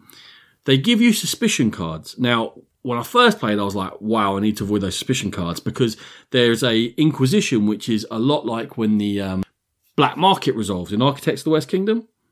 Right? You don't want to have the most mm-hmm. prisoners when that happens because that's quite punishing but it's not very punishing in Paladins. And there are loads of ways to get rid of the suspicion cards every time you take a thief. There are particular ways. There's like um, there are jars that you can get by doing a religious action, and there are three different ways to get rid of suspicion cards just from doing that. There are also villages you can take which will get rid of a suspicion card. There are also things you can do with the invaders that will get rid of suspicion cards. So you can end up taking a rake of criminals and still never getting hit by the Inquisition, which takes away that tension. Now that's not easy to do on your first game but on your fourth game, it's really easy to do. And you're like, I know what I'm doing. Mm, so I was talking to to Matthew Jude last night, and I mentioned that uh, you had a few issues with the game, and he said you're an idiot. yeah, well, what about the game? he said that whenever he plays it, they all sit around and cry about how beautiful it was. Well, I presume he's played it once, maybe twice. Honestly, because it's it's got loads of really high rankings. I, I, can only guess it's on the first one or two plays. Yeah, I was actually going to counterbalance Matthew calling you an idiot, but I did go on like we like to do with uh, when we haven't played a game, just look at the old BGG comments, and one of the comments there was they give they rated it a three, and they said essentially it was a by the numbers point salad game, minimal interaction, and very limited theme. Does that sound about right? Well, I wouldn't give it a three. I don't know how negative I was sounding, but it's not a three. Let's take it easy. yeah, um, Uh, it's, it's such a standard theme that I guess it kind of feels thematic because you've played so many games in that area that you go, oh yeah, building this sound, this feels like building a monastery. It doesn't really feel like building a monastery. It's just handing in resources to do stuff.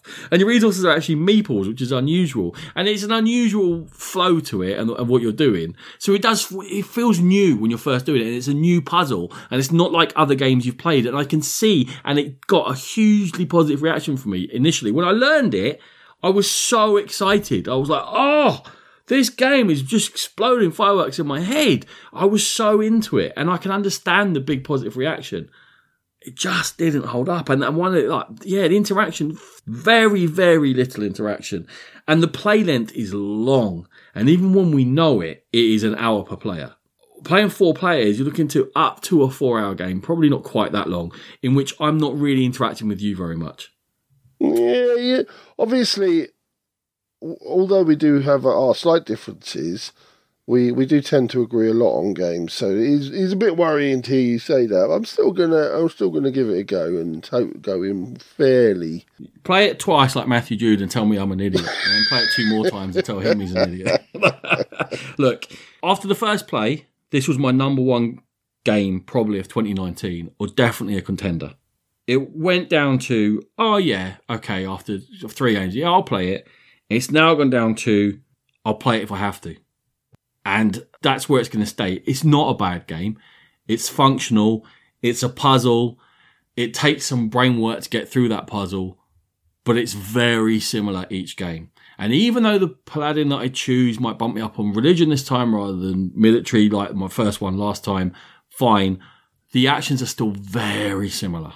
Okay, so I've got religion. I'll take that action. That'll bump up my power attribute, which allows me to do that next time, which will bump back up my religion. And I'm just, when you get good at the game, you're bumping up two of them and you allow them to spiral up. When you get really good, you're bumping up three of them and all your attributes sail. And then the higher attributes are actually the more of the central board opens up because there's supposed to be tension about space for monasteries and outposts. But when you're playing well, the whole board opens up very quickly. All the invaders open up quickly. So the better you play, the less interesting the game is. And it's learnable.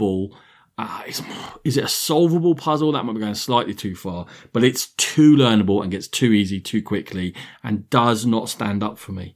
So great initial impression, very rapid tail off for Paladins of the West Kingdom. Okay, okay, all right. So I'm actually gutted saying that because I was really hopeful for it. yeah, well, well, I shall uh, again. Uh, that'll be one I'll sort of feedback in uh, a little bit later on. So the story of this cursed episode continues, and what for you lot was just a couple of seconds is been four days and a change of venue. Yes, uh, we did talk about the wind maybe cutting us off, and uh, and he managed to. Uh, Storm Ciara happened to us. Your wind often cuts you off. Wow, it does. Uh, yeah, so Sean's now in the same room as me. So this is going to sound completely different to the rest of the episode, but by hook or crook, you're going to get this episode from us. However, it has to be done, Sean. I will not give up. I think most people wish we would. no, we will soldier on. You don't have to listen. Just leave it playing in the background so it records to play. That's all. Right, Sean. Another game. Let's. We've got five more to go. Let's, let's do this. Okay, so this one is the game that I picked up when I couldn't get Minecraft for James in Essen. I was desperate to get a game and I saw this one. It looked interesting. It's Außer Rand und Band, designed by Holger Schmidt and coming from Zoch Verlag. It's all about building robots on a production line, and in the game itself has a physical production line, Ronan Oh, where you are moving parts of the robot along the production line and you are using dice. say production line again for me. Could I? Yeah, Could I? on. Production Yeah, yeah. line. and you are using dice to place on the components of the robots. You roll the dice at the beginning of your turn, and wherever, wherever the dice say, you will place a dice. So if it says a three, you're going to go in the third spot of that line and you're trying to get set collection. You're trying to get get a yellow head to match a yellow body and yellow legs It's going to score you more points. The trick here is in the pr- preparing your dice and getting those dice into position because when the tile comes off at the end of the line, Ronan, any dice on it are going to automatically roll because I think it's going to fall off and form a ramp. And whoever scores the most pips. Hold on, hold on. It's going to Ah, do what? It's quite interesting now. Whoever has the most pips of the of dice in their colour is going to get that piece. So you're trying to manipulate the dice into place to score the most pips to get that piece. So there's a little bit of a, a bidding aspect going on. Tell me the thing where they fall off and roll again. Also. Oh, really? They, you slide them along the, and they fall off the end. I like the slidey slidey. so when I did do my extensive research into this game, eh, the one thing that sprung to mind was Chocolate Factory, which you've played. I have played. Um, It's got not- the same conveyor belt thing. It's got the same conveyor belt, but on a whole different level. Oh yeah, I mean this is a kids version, but that's what it reminded me of. Of, of Yeah. Yeah, physically you are pushing along tiles and and you're in a factory and you in a add stuff to it. And, Yeah. and in terms of scoring, then why are you trying to make particular colours of robots? Uh, you score. You don't have to make exact colours. You want to try and get heads, bodies, and legs. You made it together. sound like exact colours. know, you said about that yellow man. I was, very, I was getting upset. But what you are trying to do is get them in the same colour. Some of them are, are multicolour, so they might be half blue, half yellow, and they, they will act as a yellow or a blue, depending on what, what you want to make it as. But whoever's got the most complete robots in colours, in, In the your same own colour, colour? in, no, in, in any colour, in Okay. the same colour, so you want a blue robot, a red robot, or a yellow robot, is going to score the most points. Okay. So if a red, if I've got a red body and a red legs and a red head comes up, then I'm going to be interested in it. But everyone else is going to know that I'm interested in it as well. So they they will probably try to stop me getting that. Red and how will they stop you from getting it? So you are rolling the dice. Yeah. You're placing the dice. So the dice only go up to four. So there's one four side, one three side, two two twos and two ones. Okay. And you're uh, placing the dice wherever you. We're going to roll two dice. So if I get a three and a two, I'm going to place the dice on the three and two on the conveyor belt. So do you have any control in getting that? Let's say you want that red head. Yeah. So this is this is where the control comes in. You also spend one die to place along the side of the production line, Side. and that has special powers. And that'll be like move the dice, move your dice forward, move somebody else's dice back, Okay. move the conveyor belt, move it twice, have an extra go. And that's going to give you the powers to manipulate the dice. Not not massively so, because it is a kids' game. There's nothing amazingly clever there, but it just does eke out the things in, in your favour if you play Okay. well. So the number that you roll on dice is where it goes, what position it goes Mm-hmm. on, and then when it drops off the end, the dice roll, and then whoever's got the most Yeah. pips gets the bit. Yeah, so you're not Ah. guaranteed. So you you might have two dice to somebody else's one die. Yeah, you roll if they roll, ones. yeah, you Yeah, roll yeah. two ones, they roll a four, then they're going to get the piece. So you're stacking. And the I odds. become enraged. Enraged. How dare you! it's against all chances. Probability's gone mad. Groovy. So uh, it, you're making it sound fun. Actually, you're actually making it sound more gamely than I first thought. There is definite gamer elements to it. Very gentle, but there are definite gamer elements to it. We we were able to sort of teach James to play quite well in it. We tried to teach Matthew to play quite well in it, No, but fa- failed no, horribly. that's not gonna happen. No, it didn't happen. And yeah, there and there's one spot. So the the spots on the side all fill up, but there's one spot that takes them all the way by moving all of your dice in onto the actual conveyor belt itself, and that's the only way you free up spaces. You are tickling me a little. A little bit. Are you going to continue to tickle me, or are you going to dash me? I'd always try and dash you, but you're too big. And yeah, that's that's uh, Ronan gave a very rude gesture. This is why I don't like filming with you. Filming, Filming, recording. filming this. recording with you in the same room. So yeah, that that's pretty much Außer Rand und Band Ronan. There's there's not much more to it than that. I think it's a fun game with a little bit of thought behind it. And are you going to give us a age recommendation? I think you'd want to be at least six. Uh, just to get the manipulation side of it. You can always play it with younger kids, just moving it along and seeing what they get. But I think to get the manipulation, at least six uh, through till about 12. And I think once they go beyond that, I thought six sounded young, to be honest with you, yeah. with the things that are going on there. But what, I have never played it. So just, uh, like You- like you all six of my it. games. You wouldn't get it. no, I know that. Not very well. Right. or Alsa something. Ossa, Rand, and Band. Something like that. Yeah, good. Okay. Uh, next game is Crystal Palace, a three-hour Euro from Kastenlauber Feuerland Spiele for two to five players. It is 1849, Sean. It is. Nice hat. And wonderful Nice tash. whiskers.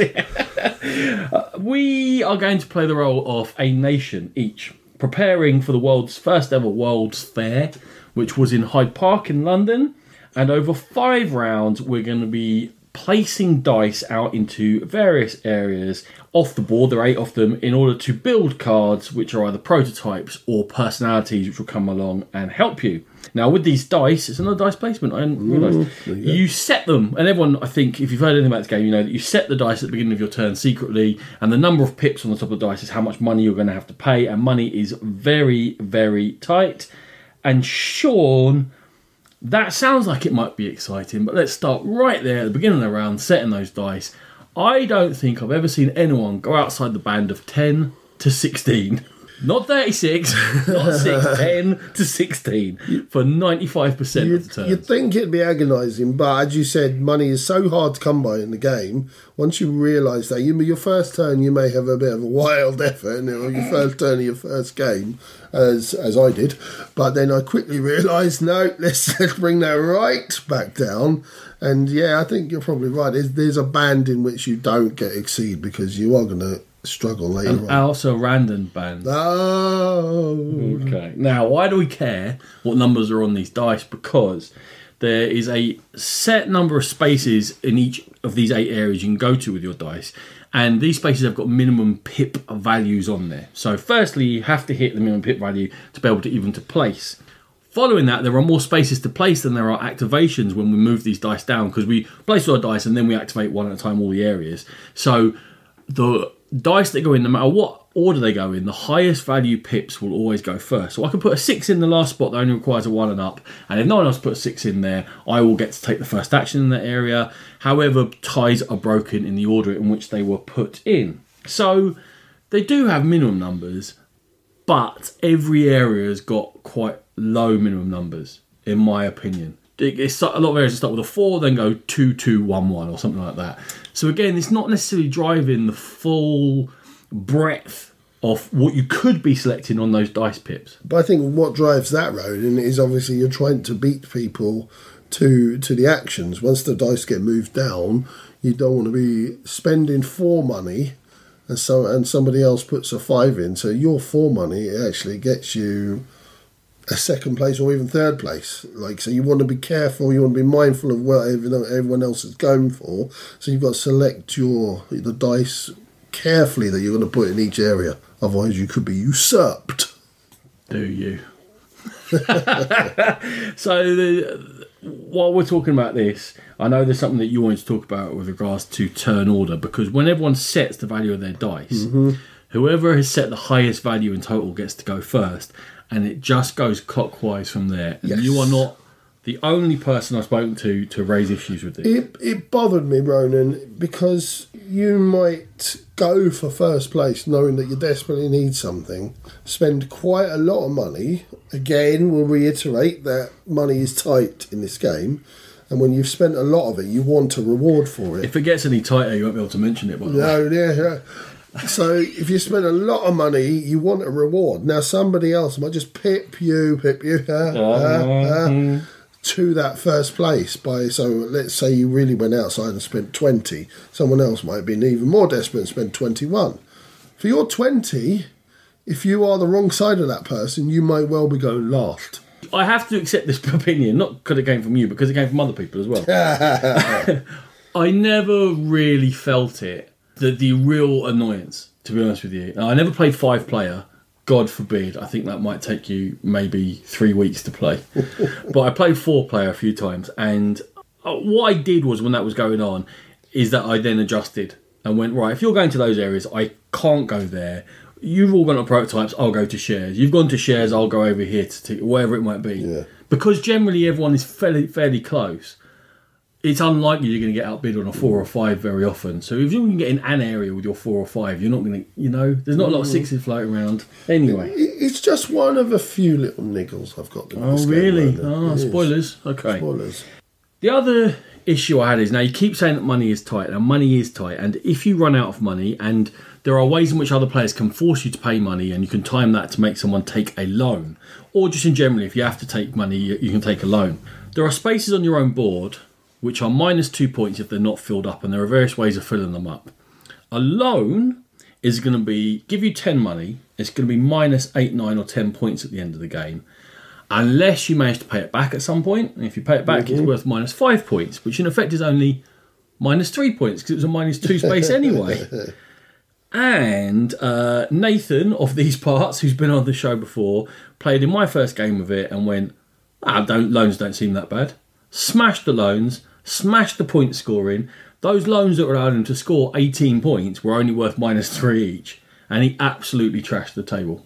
Another thing about loans, why do they have different penalties on them? I kind of said that quickly. So they can be minus 10 points, minus 9, and Oh, minus so 8. yeah, yeah. And they're face down. yeah. What? So just randomly, I've picked up one that's minus 10 and you picked up one that's minus 8. Like, Yeah, no. What would you know?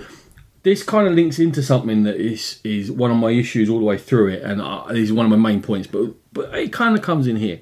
If I had built a prototype that was, for example, an accounting machine or an automatic money counter or a pneumatic note maker or something, and then that made all my loans cost me one fewer point at the end of the game, that I could live with. Because there I'm making a decision and I'm choosing to build something, and then that has an impact further down the line. The randomness was just completely out of character to me for the whole game. Given you don't even roll the dice and things like that, it's all Yeah. quite set. But that links into my real biggest problem with the game that you, what you're trying to do to score points. I've jumped ahead here, so I'm going to have to claw back a little bit. what you're doing to score points mostly is building these prototypes, and some of them score more points if you build them earlier. Some of them score more points if you build them later on. They require gears and energy. You can get them from various spots on the board. There's a black market you can get them from, but the prototypes then do nothing. The, you know, I've worked hard. I've gathered these scarce resources. You're only going to build a handful of prototypes over the whole game, four, five, six, maybe something like that, and then they're just dead.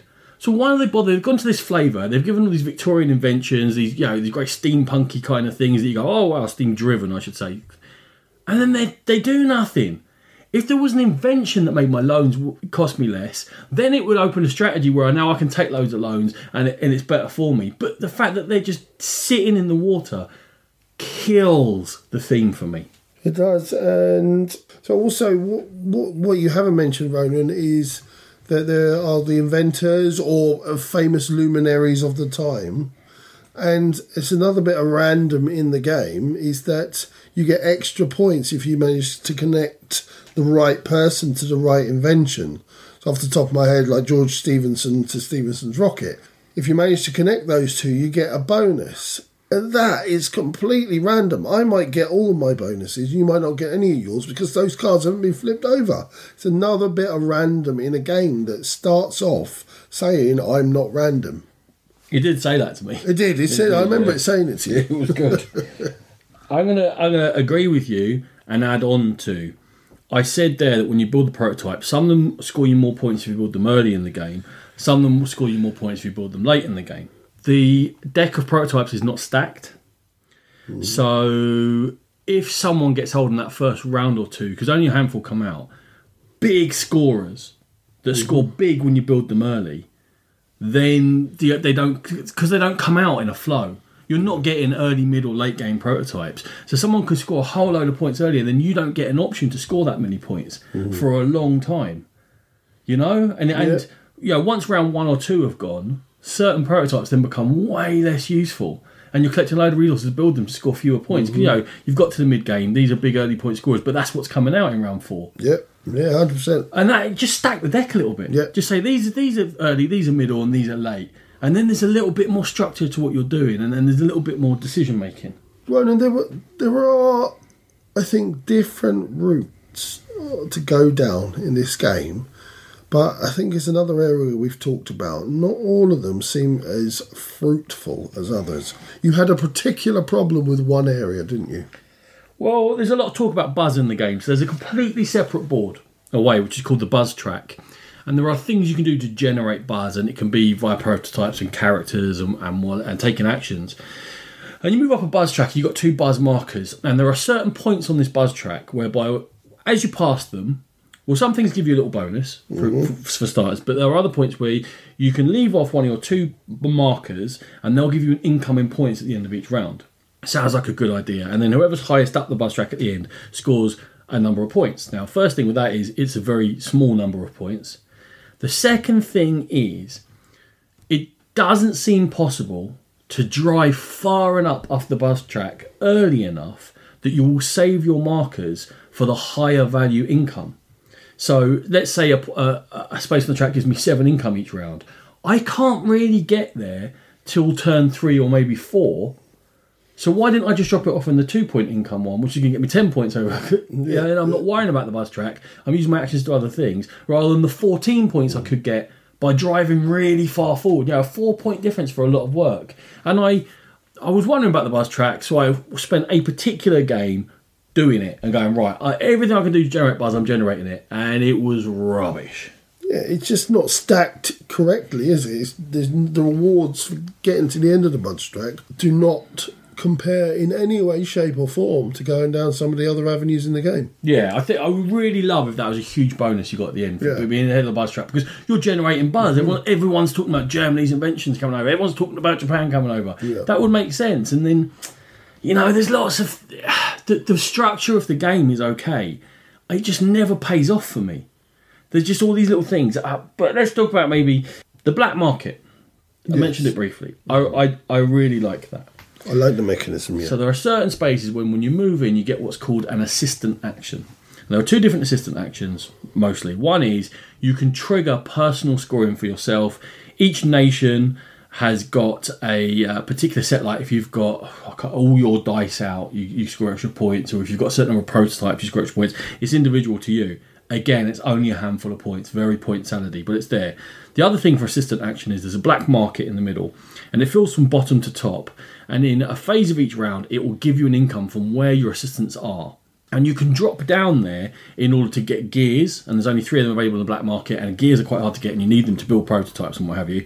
So that's good, and it's a good decision to make. And then finally, when that black market fills up, the last assistant to go in stays in, and all the others get kicked out because there's been a police raid. That ability to manipulate where you are in the black market to get an income of things that you need in order to build the stuff that you've reserved that was a good mechanism. Yeah, it was, it was very clever, very tactical, and I think it probably gave uh, people enjoyable decisions to make. I'm ready to sum up, Ronan. Are you? Yes. Okay, so I haven't played it as much as Ronan. I've only played it a couple of times so far. I enjoy the process of this game. Yes, there are annoying factors to it, and I've brought up quite a few of them but I'm not yet at the point where it's taken away from the actual enjoyment of the game itself. It's a beautiful game to look at. I think some of the decisions within the game, like what dice to place where and trying to guess where other people are going, the black market itself, are, are quite interesting decisions, and I'm still enjoying it for that. I don't think it probably has the longevity that I would require in a game of this depth because of the irritants is contained within. But at the moment, I'm still enjoying it. Irritances. Irritants. Irritants. I like irritances. You're an irritances.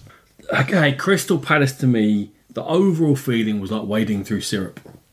That everything was very slow, and for most actions that I was taking, it was boost your income up by two. I'm going to lose three at the end of the round because everyone does anyway, and boost this by a tiny bit to get a little bit back. And take a character for a very small bonus, but you've got to pay them every round.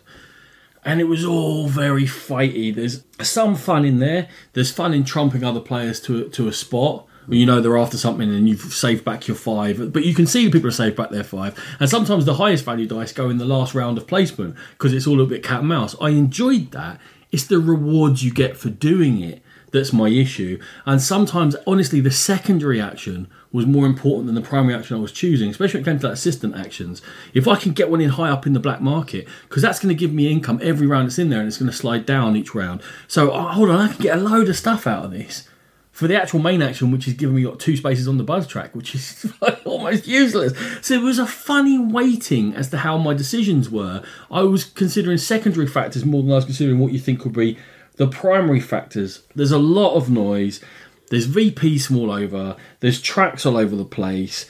The main engine of scoring is too weak for me. I wish you did something with the prototypes. It's too unfocused. I've moaned a lot because there's the heart of a good game here, and it's actually a pretty good game. I just think they forgot to add fun. Uh, and it just needed some people to come in and go, why am I doing this? Like, all this is interesting, but why? Where am I going? And it, it didn't have a, a, a final destination. And that was Crystal Palace. Very good. Okay, so we're kicking it old school now. so this is Serenissima. It's the second edition in particular I played, designed by Dominique Ehrhard and coming from Ystari Games. This is a game that's set in the Renaissance area, and we are merchant families travelling across the globe, picking up goods and delivering. It is at its very heart, Ronan. It is a pick up and deliver game. You like a pick up and deliver? I do like a pick up and deliver game. The ships that you are going to move things around, and you can actually put the little cubes into the ships, oh, Ronan. The ships are they, they have they have various functions. Obviously, The, the, so- the trial of getting this episode out I sent us a bit mental talking about these games. We've been thinking about them for about three months. So the ships have uh, various functions in that they are going to move your goods around, but the amount of sailors that you have in your ships decides how far you can move and also their attack and defense value should you decide to get a bit argy bargy well. in, In the in in the high seas. So as I said, when you're effectively picking up goods, shipping it to other destinations that require those goods, you're taking over ports and trying to fill up your ports with different goods and trying to earn that a bit of money and uh, keep hold of what's yours and not not give it up. Have you do you know much about Serenissima? Just that you've been mentioning it every week for about two years. you really wanted to cover this game, and then you get this is the game that's been in our running list and then out again more than We anything else. tried to do a pick up and deliver battle, pit fight, yeah. Yeah. And this was sort of the make weight in it because we couldn't think of anything else. And then we didn't. Mate, what make? you insisted this was in it. and yeah, and then then it didn't seem like that was going to happen. So I just decided one day, just you know what, I'm going to get this out and play it. And yeah, I'll talk about where my, how, how I Oh, enjoyed it coming up. it. But uh, there are definitely some very interesting mechanisms within the game. That that decision whether to crew your ship or leave the crew on the ports to defend the ports from attack is is an interesting one. Obviously, they then decide how far that ship can travel. You're also getting multiple ships out, and they activate on a rondel, Ronan. So if you've got the number one ship, then you're going to go first in turn order. That ship's going to move first. The number two ship's going to move second. It doesn't matter who owns it. That ship. So you might have the one, two, three, four. And so your four actions. How how would you how do they go in that turn order? As in, mean? what makes the number one, two, three, or four? So you start off with uh, random, like a. You start off with a different one on the, the first four.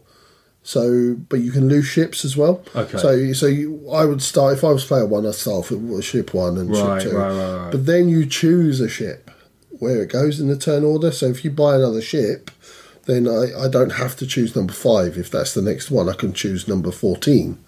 Would you want to? It depends if you were if you were sort of stacking towards the end. Maybe you had. I the know because that would be stacking towards the end. Yeah, yeah, why yeah. would you? But if you to? were stacking towards it, you try and get all your goes at once after everybody's acted, maybe, so then you can react to what they've done have to a you. little little scope, a little scope, a little watch what they're doing. dive. I hear what you're saying. I hear what Um, you're saying. you can you can take other people, sink other people's ships, so then that ship becomes available again. So if I really desperately wanted the number two ship because maybe I, I wanted to go first and second, in in the turn. You so I desperately could- want the number two. I desperately want that number two. Okay. So I could attack the number two ship, sink it, take its goods, and then that would be available to me should I wish to build. Okay. Speaking of which, combat is in this. In terms is, you can attack ports, I believe, and definitely can attack each other's ships. Yes. BGG comment section, basically my my encyclopedia. go-to, yeah, my goat to. Um, Lucky combat came up more than once in the comments. So there is an element of luck. As I said, you can stack it in terms of how many soldiers you have on the port, how many soldiers you have on the ship. But I think it just goes with the theme, Ronan. Well, that leads me seamlessly onto my oh, next point. Oh, how did we get there? How thematic is it? Do, do you feel like you're sailing the high seas, making your fortune? No. I think I'm moving cubes around the board. It's, it's an old school Euro. It looks very beige, and you are just moving goods around. So, um, do I feel like I've picked up a, a container full of gold and I'm moving it from Florence to Another wherever- place? Another place? No. not not really. I think this, where the theme comes in is in you, when you're out on the seas, you can be attacked from all, all corners. Everybody is a threat. I suppose that's how the captains of the day felt with pirates, etc. Okay, the risk of making it, the- high risk for high rewards. That's it. Yeah. Nice.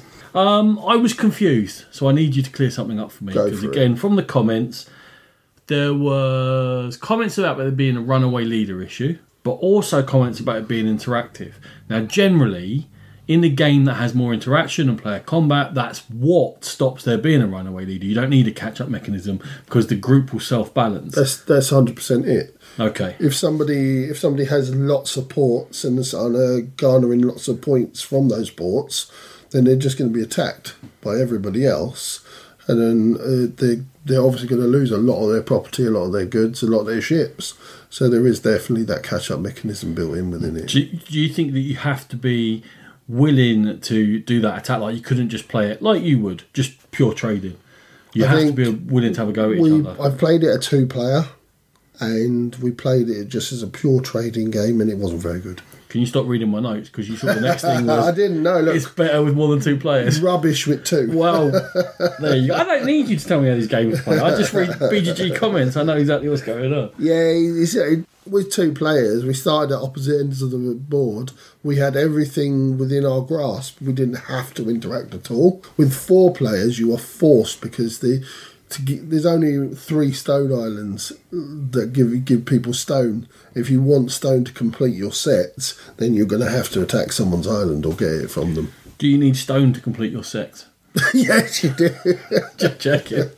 Okay, have you seen someone about that? I've tried. I've tried. All right, so up front on Serenissima.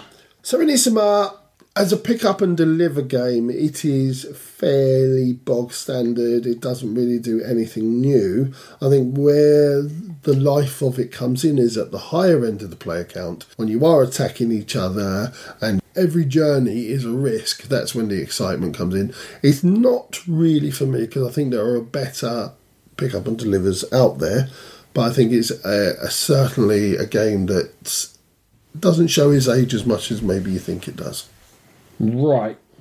Going to move on to our penultimate game. Yes, It's Throne of Allegoria. it is. Another long Euro game. When I say long, I'm talking four hours long for four players, two to four players from Robin Lees and Steve McKenzie. They lie and say two hours on the box. It's lies, unless you know it very well, and everyone knows it very well. What is what's going on? We're in the kingdom of Allegoria. The queen is dying, and we're going to need a new person to pick up the uh, the throne and move it to their house. I don't. Okay. Yeah, I lost. Each of you represents one of the noble houses. You've got six rounds, and you're trying to score the most VPs, and then you'll be the winner. And the whole thing is driven by a bidding system in which we all bid for actions, and then we do our actions. And the way you bid is everyone has got six markers. They've got two zeros, two ones, a two, and an asterisk, which can be a one or a two, depending upon what you decide to do at that time. In order to score points, you can score some things as you go along, but mostly it's to do with goal cards. In that there are goal cards you can get, at, you do get at the beginning of the game, and there are goal cards you can pick up during the game, and in fact, collecting those gold cards is the first of the areas in which you can bid. The other thing you're trying to do is you have a set of tracks that represent your own kingdom. You're looking to boost your own rating in each of these tracks up in order to develop your mercantile or your, your army or whatever it may be. Now, what does that all turn into? Once everyone's placed their tiles face down, we're going to resolve each of these areas. And whoever, for example, has got the highest is going to be able to collect more gold cards. Then you move on to collect other cards, and those cards are going to be able to boost your actions you take because the next thing is a bunch of tracks. When we flip over the bids on these tracks, what they're going to do is, well, the highest bid is going to get most points to use in different ways, and there are two different types of action points in the game there's deployment and then there's action points. When you deploy, depending upon which track we're talking about now, there's a military one, there's a scholar one, there's a trading one, there's a spying one. You are going to take your meeples, which are a basic set of workers, and you're going to deploy them onto the board. And each person has got three areas in their, their own section of the board, and there's one central area. And where you put them in, which section you put them in, dictates what that meeple becomes. So if I'm activating the military track, I take a meeple, I put it as part for a deployment point into my military area that is now a soldier. Then, via the deployment points, you can move them across the board. Firstly, they have to go into that central area, and then they move out, and you can move them into another player's area if you wish to. And then you can use action points in order to take actions with these meeples. Now, the thing is, you get very, very few points to do this, especially if you don't win the bid. You win the bid, you've got a bit of flexibility. You can deploy, move, do something. Behind that, you're really just getting a couple out or moving uh, one space. The tracks I talked about, the higher up you are on the tracks, the more meeples you can deploy at once for one deployment point, or the more you can move at once. And in fact, in the trade track, you can move any of them using trade action points, depending on how powerful your caravans are. Each of these deployments, each of these moves, and each of these actions has got a different in game term. And they interlink with each other. And where your meeples are on the board, they can do different things, and what type of meeple they are dictates what they can do. So, for example, your merchants can trade in your own area but it's not as good. They can trade in the middle area with a card, which flips, changes every round, and sometimes is amazing and sometimes is not great. And you can swap points for other types of points at uh, your ratings, or you can trade in another area whereby you both benefit. For spies, you can spy in the middle area against the whole kingdom, but that causes anarchy to happen which you then have to take anarchy markers, and the number of anarchy markers that have been taken in the game is going to cost you points. But you can spy in someone else's area, which is much better. You don't have to take anarchy, but it's going to take you lots of deployment points to get there, and there are very few deployment points to take. So it's all dealing with a very tight action point system, which you have to bid to win in order to drive forward your kingdom and get gold card. Sean, I've tried to condense a really long, deep game there I'm going to start off with one of the main problems with the game.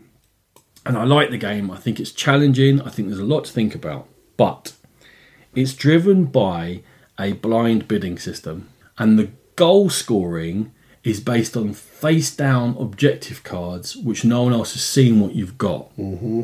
It then puts position of how do I know how much you want something? Because I don't know what you're trying to do to score points at the Well, end. this is something I looked at the comments section on BGG, and that was the overwhelming. Well, there was two overwhelming comments, but a lot of people were saying for a game that is fundamentally based about bidding, they felt the bidding doesn't work.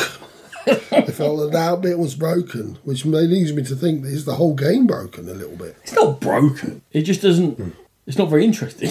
Okay. like just there's something wrong with it and someone Right. can run away or whatever. It's, it's not that. It's that there are two zero bids, right? Which means suggests to me that it's a game of bluff and, and counter bluff. And I put this down so that you hmm. you know over go in there.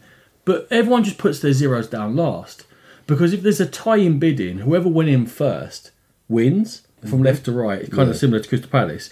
But we're only bidding points of two, one, and one, and then another one or two. So the numbers are really tight. so it's not like I can draw out your seven and then win with a two. It's it's so the, the numbers are too tight. So you're often going to get that tiebreaker. Yeah, often. Yeah. So you, you can't draw, you can't hold back. Uh, I tell you now, the zeros are, are another 95% of the time are the last two spots that anyone puts down. In all the games I've played, it's gone the same way.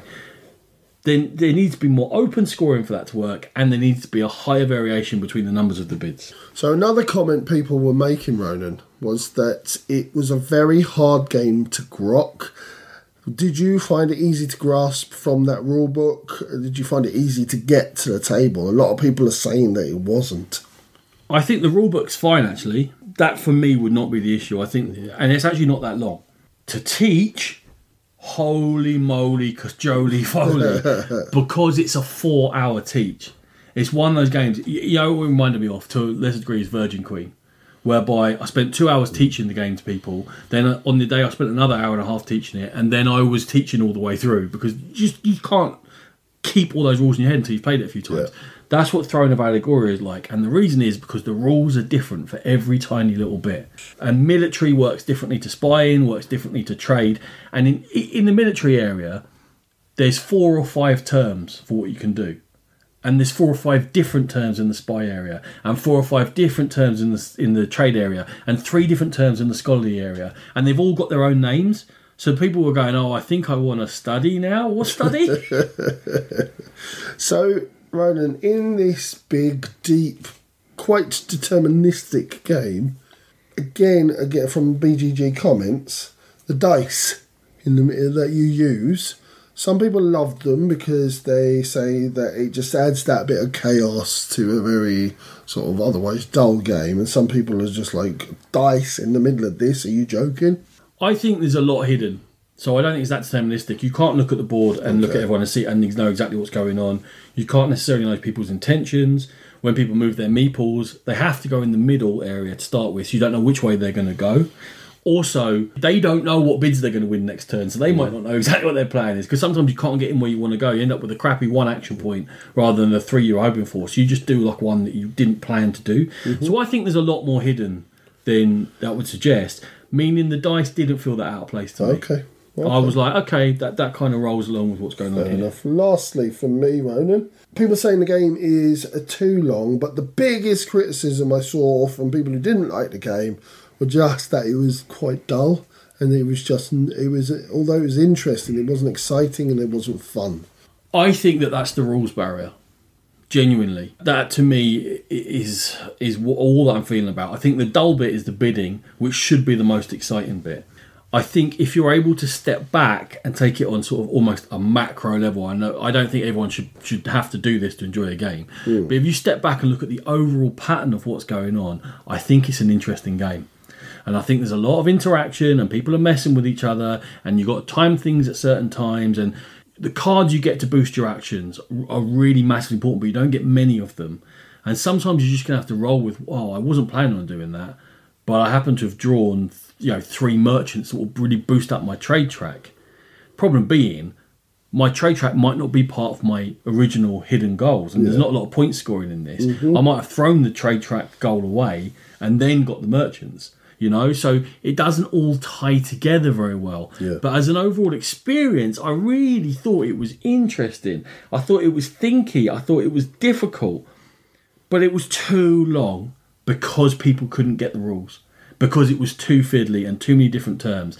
And if that play length came down and everyone knew it and we were cracking along and flowing it would be higher rated generally and certainly by me. But because i know that when i get this on the table even with players who've played before if it's been more than a couple of weeks i am teaching for the whole four hours is what doesn't it's not going to stick around for me but I like it. And if you've got a game group that is willing to delve into heavier games and doesn't mind spending four hours and, it, and is willing to be patient with each other, I think it could be a winner.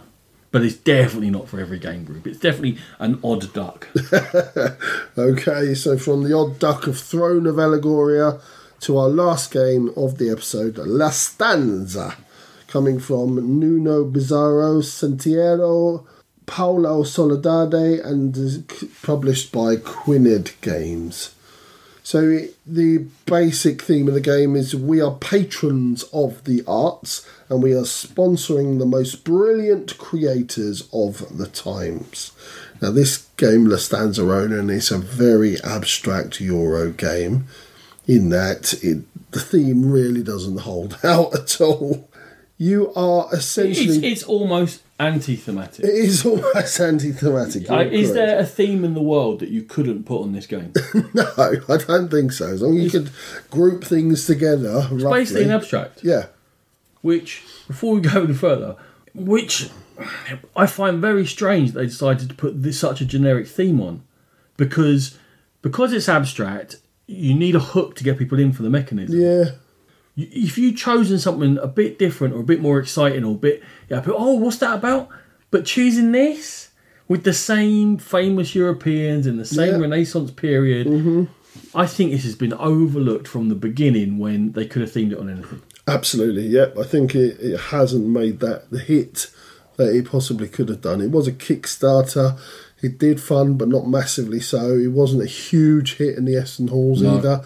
Because I, I think you're right. I think because it's so generic and people go and it, there's no theme there. It's a puzzle. It looked like a reprint. When I looked at it, I'm like, oh, they reprinted something from 15 years ago. Yeah, No, it's a brand new game from designers Yeah. who've got buzz around them. it felt like almost like remember that game Heads of State. That kind of feel to it. God, that artwork. oh, that I can't believe you've chosen a game that was similar but looked worse than this game. because the looks of this game just they put me right off. The comp- uh, the components are good quality. production quality fantastic. Looks terrible. Again, I said it earlier in the show. A bit of uncanny valley with the with the people in it.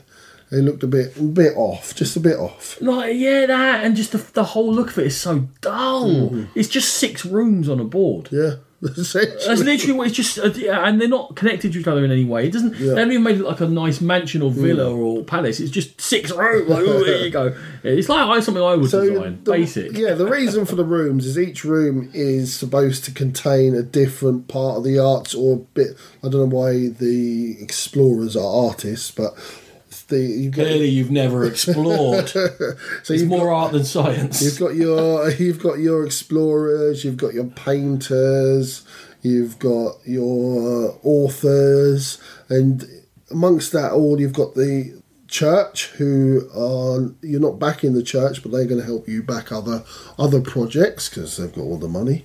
Have they? No. Get out. So essentially, you're moving around your your piece, your dobber around from room to room, acquiring luminaries of the time. This is Rondel style. It big Rondel. big, big rondel, acquiring luminaries uh, from the time and trying to essentially get them into your work area. You've got two areas on your board: your preparation area, where you, once you acquire someone, they sit there, but then you've got to pay for them to go into your work area. How are they going to work for you? Well. Every time you land in a room, you can do an action in that room to score yourself some points. And every person is linked to a particular type of room. So you obviously got your blue your blue explorers are linked to the blue explorers room. To do an action in the, the blue exploring room, you must have at least one explorer in your work area. The more workers, explorers you have in your work area, the more powerful your action is in that exploring room. So you're trying to group things together. You can't do everything. You can't have a really powerful action in all of the rooms. So you've got to think about where you're going, where you're going to land, how are you're going to get these people into your workforce. So that's where the puzzle of the game lies, Ronan. It does. And don't you have to pay more if you have more workers or something? As you go down, there are slots on your board that that cost more. So you, the one end is cost maybe one coin, the other end maybe cost five coins. Once you place a person in there, that person is stuck there unless you get rid of them. Mm-hmm. So you can't just keep changing over your one all the time because you will never get that set collection. So eventually you're going to have to pay the big money to get the third blue or the third green or the third red into into play. And you're playing ahead, aren't you, from memory? Because I've played this to learn it, and I did a mm-hmm. rules video, but I didn't ever played it in anger. So Yeah. you know, so this is just I, I have an impression I know how the game plays, mm-hmm. but from memory, you might be going into a room with the set you need to activate that room to get the worker in to activate the next room round, and it's all about that triggering ahead. And once you've Yeah. triggered a room with, th- let's say, the explorer room, as we're talking about with three mm-hmm. explorers, you don't want to do that too often. Is that right? because once you've done it a couple of times, you kind of you then want to start cycling that set out. You're forced to cycle that set out. Yeah, the the, the set's going to start sliding down anyway, and you're going to start lo- you're going to start losing some of those characters anyway. There is a an, another way that you can. The game of regeneration. It is. You're That just came to me there. There you go. Yeah, like that. so obviously the different color characters allow you to activate the different types of room. If you don't have the right color character, or if you're not in that room, then you can use ambassadors. Now ambassadors are gained by in the politician area, Ronan, and they can. So if I'm in the blue room but I want to do a red room action, I can use an ambassador. I can spend a red ambassador to do that. Tickling red. me somewhere, that memory of that. You can use that ambassador to use that red room action, so you don't necessarily have to be in I'm hearing you. I learn a lot of rules, Sean. I can't keep, I can't keep them all in my head. It's a very, very tactical game. You've got to plan ahead. You've got to work out what other people are going to grab when you when they go into rooms. Well, that's that's that's a question for you. I'll jump in there quick. Mm, go on. But obviously, the thing I can't know, Mm-hmm. playing games to learn them just myself, is the interaction and how much you have to read each other's plans and stuff like that. I don't try and read my own plans, surprisingly. um, how much are you looking at the other players and thinking, hold on, if they get that white, that'll really set them up. So you want to grab it off them. Is, is that a big part of your thoughts? Massively, massively. You're thinking about what first off your, yourself. Right, I really need that color because you you you don't move a set amount. You move between one and four spaces. That's right, yeah. So if I take the full amount, then I'm going to get to that one. But I've got two people in front of me, so I've got to really think about what I'm going to be able to get. So that you always you move, you move from character to character. So as the round progresses, your your movements become bigger. If you get what I mean. yeah, so you might have one. There in are fewer room. characters because they reset. Yeah, they reset once. I think it's two or three rooms are empty. Yeah. You reset the whole thing. So you might have two empty rooms that you can't stop in now. So you can't do an action in that room unless you've got an ambassador. Mm. So you, you're then jumping quite big steps around the board to try and get the extra characters into your hand because you must take a character every round. Yeah. Yeah, absolutely. You have to. So it becomes very tactical in do I want to stop Ronan? Do I want to let Usually. Yeah, usually. Do I want to let Natalie get that one because she's going for the yellow, she's gonna get loads of art points. Do I really need to really concentrate? I've got no politicians. I'm going to end up in the pot in the in the white room, and I've got no politicians to activate that room. Or do I just take it as as a a non-go almost? So you've got lots to think about each turn. So you you wanted this game right for coming out of Essen, and obviously I took it and did the video mm-hmm. and handed it over to you, and I was really intrigued whether that puzzle was going to be strong enough to overcome what I felt was really weak theming, weak presentation. But I thought the gameplay seemed interesting. I just didn't know how that balance was going to work out. So for you, how did the balance work out? I think it needed to be a strong game, Ronan, because you know I like my theme in games, and for me to enjoy a, an abstract puzzle, I think it had to be very good, and I think it is very good. I We played it at Gearstones, and the two people, uh, myself and Natalie, who had already played it with, mentioned how much of a mind burner it was. And they went away and said, "Well, I've got to play something light now because we've been thinking so hard on it." How long was it? Because I didn't think it was that It long. plays it about with four players about an hour and a half. That's what I was thinking. It's not you say like they were tired. They're tired from intensity of things. Yeah, the not- intensity. They wasn't haven't of allegory. It didn't Yeah, wear them down over No, time. no, no. It's just that intense. Every time somebody goes, you're watching it, thinking, "What are you after? I don't want you to get this. I do want you to get this."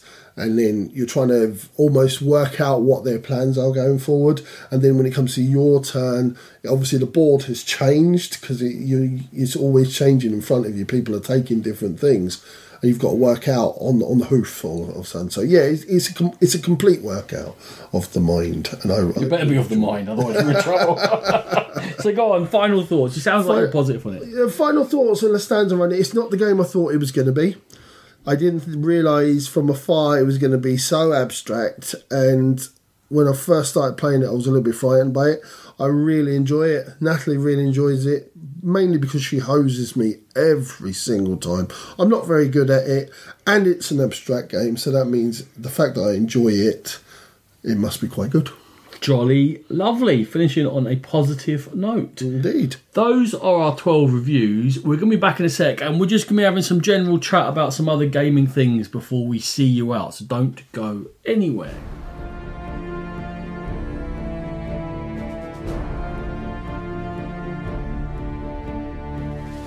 Right, so we're back, and this is the section where we just kind of tell you what we've been doing. We could just talk about it rather than tell them what we're about to talk. about. no, I want to do this. Okay. Sean's got an intro for you. where we tell people what we've been up to, what we've been backing on Kickstarter, etc. Roland, what's your first topic? Well, it's what I've been up to. Oh, exciting! Uh, I reviewed Marvel Champions. We reviewed Marvel Champions. We did, yes. And I was like, yeah, it's gonna, it's gonna, it's gonna, remember? Yeah, and you've had a little solo play since then. a lot of solo places. I've been cracking into it because I've been working a lot of nights. Tend to be by myself during the day or even in three in the morning. You got a little bit of time. There's not a lot going on sometimes. So um, from being lukewarm, I have bought everything that's out so far. From Denmark. Some of them from Denmark because apparently Denmark has got English copies and it's only a few quid more to actually get it across because people are marking it up in England anyway. Yeah. The price is like as soon as I think people are getting in some stock, not saying it's out of stock, waiting for it people to want it, and then they put it up for a. for. And it actually, I got uh, the Green Goblin pack from Amazon, and the Wrecking Crew just sold out really quickly just now. I got it cheaper from Denmark than I got the Green Goblin one on Amazon. Yeah, I've bought stuff from Denmark. We talked about it. I bought Fallout when Fallout was sold out everywhere, and it, it came really quickly. It was very cheap. I was happy as Larry. So I've got to stage now where I've played with all the heroes. I've got more cards. I'm going to start putting together individual decks for the heroes. I'm looking forward to it. And one thing I want to say is that you and lots of people said it was like Lord of the Rings, and I was like, eh, it's not that like Lord. It is like Lord of the Rings, especially now that I'm getting to building the decks. There's four different aspects you can add in. They've made it simpler and more obvious of how to build decks and stuff. They've literally broken it down to you need some basic cards, you need the hero cards, and then some in between that will work with both. Uh, in Lord of the Rings, you were left a bit more. Uh, and I think Lord of the Rings deck building is a lot deeper because you're combining the three heroes fully, rather than here you're just building a deck for a hero, um, or two heroes and or one hero. But shut up, Ronan. Anyway, I'm really enjoying it. It's had a renaissance. It's still not the deepest, but when I'm tired and stuff like that, it, it's almost perfect because I'm still getting that workout. And playing two handed, it's given me the feeling I wanted of being able to get together the combos and use each hero to, to work off each other. So Marvel Champions is rising in my thoughts. I have gone for it in the in the next trade, the UK Math trade. That so that is a step up from where I was. Never going to buy it. so I'm now willing to trade for it. I'll end up buying it. We got to play it. We'll play this again. We'll, I'll bring it to. Uh, So uh, Ronan, my my backing finger on Kickstarter has been twitching. click, click. click, click, and I backed the Dark Tower, which is raised over four million dollars. Because, and I mean, there is a because, and I make obviously I'm making. Because it whirls and it turns and it's got an hour and it's exciting and you're a sad man. And as a child, I always wished I had it, and you could never get it in this. Sean, if you buy everything you wish you had as a child, I'm gonna get that pony. uh, you uh, remain massively unconvinced. I'm not sure it's gonna. I, I have a seven-year-old. It will be enjoyed. oh yeah, of course it will, and I will enjoy it. I will definitely enjoy playing it, but I definitely did not. How much did it cost? It was about ninety dollars, I think. It, was, it wasn't Really? cheap. Yeah, ninety to hundred dollars. Yeah. I thought it would be more, honestly. No, I went the the the standard. Are you learning? Don't be silly. yeah, come the backer pledge. no, come the no, backer pledge. You know I'm going to add stuff in. Come on. Oh, Everrain Lake pledges up. By the way. Oh, is it? Yeah. We got an email from Grimlord, so you might want to have a look at that. I think you might be learning. Because I'm going to push you on to your next thing, because you backed something else at the base level. I did back the next. But this this was a funny one for the levels. This, yeah, this was really, but really cheap at the base level. Go on, hit us. Was? Rocket Men by Martin Wallace, the latest Martin Wallace game, and it comes from Phalanx. Phalanx. Is it phalanx? Phalanx, Phalanx, right, yeah. Phalanx. And Phal- phalanx. looks like a really interesting game about about a space race and getting yourself into a space race with, with everybody else. It's a deck builder, right? Deck builder and deck thinner. You Deck take the cards builder, in, and you can use yeah. Mm-hmm. them to either continue deck building, or you take them out of your deck and assign them to projects. Yeah. But then there's some luck based on the projects you draw from a project card, so you got that kind of unexpected. when you're launching the blowing up. project, you Yeah. draw from a deck of cards, and whatever the numbers say, if you reach a certain threshold, you- you're successful. If you don't, you're not successful. But you can you can stack the limit the cards in certain ways. But Rocket Men, it was a really I can't remember exactly what it was, but it was a, the base pledge was incredibly cheap. Like 29 euro. Yeah, something ter- really cheap, like cheaper than you'd get a game if you walked out to the shops now. But There was a mid pledge. The mid pledge was with miniatures that didn't look very nice. Well, they were the 3D renders that never looked nice. You're but true, but I just didn't see. And I'm a miniature person. I like a miniature. You're not. You're not a miniature person. I'm, I'm a maxiture person who likes a miniature. And You like playing with your miniature. I get that. so I just didn't get it. I didn't. What would they give to the game? Yeah, no, I didn't get it. And either. then it was like 90 dollars to get a few neoprene mats and things added into it. the ninety dollar one seemed like it had some good stuff in it. Neoprene mats. Uh, and nice player boards and things like that. Actually, Yeah. I looked at that and I thought you should have swapped these round because if if the mid tier had those nice player boards and mats and stuff, I'd be like, oh, okay, that's decent. And then the miniatures is the higher one. Mm. But just the miniatures just added nothing. Just added. I thought like the might, they might make the box bigger, which I really don't need, and it's just a little card game. Like, Also, if I'm spending, like, if I spend that 29 euro, my expectations for that game are going to be realistic. It's going to be a mm. quick deck builder. It's a little bit different. You thin and you add, and you, you know. Yeah, yeah. So I'm looking forward to a nice little game. Once you start adding that I spent 50 quid or I spent 80 mm. quid or whatever the hell it was, then I'm like, right, this has better be a good game. Yeah, and I'm not sure the the skeleton, Sean, will hang that meat. It didn't. It didn't hurt when that funding came through. When you got that, we have taken the money from your account. Oh, okay. Tuppence halfpenny. Dark like, oh, that hurt. you clown. It's another kiddly sold. Okay, speaking of phalanx, Phalanx. Europe, phalanx, well, we can make a song of that. You were going to say Europe. It's the final All right, countdown. we're on to singing. Isn't that bad? I was doing some Peter Andre. Don't please. That waterfall's in Wales. Do you know that? don't. It was in Wales. I know, but Clarice saw it. Remember, it was and you, cold. and you went into it. I'll never be the same again. I was dehydrated. Okay, Phalanx. Yes, Europe divided from the world's worst game designer, Chris Uh, Marling. we have to talk about him?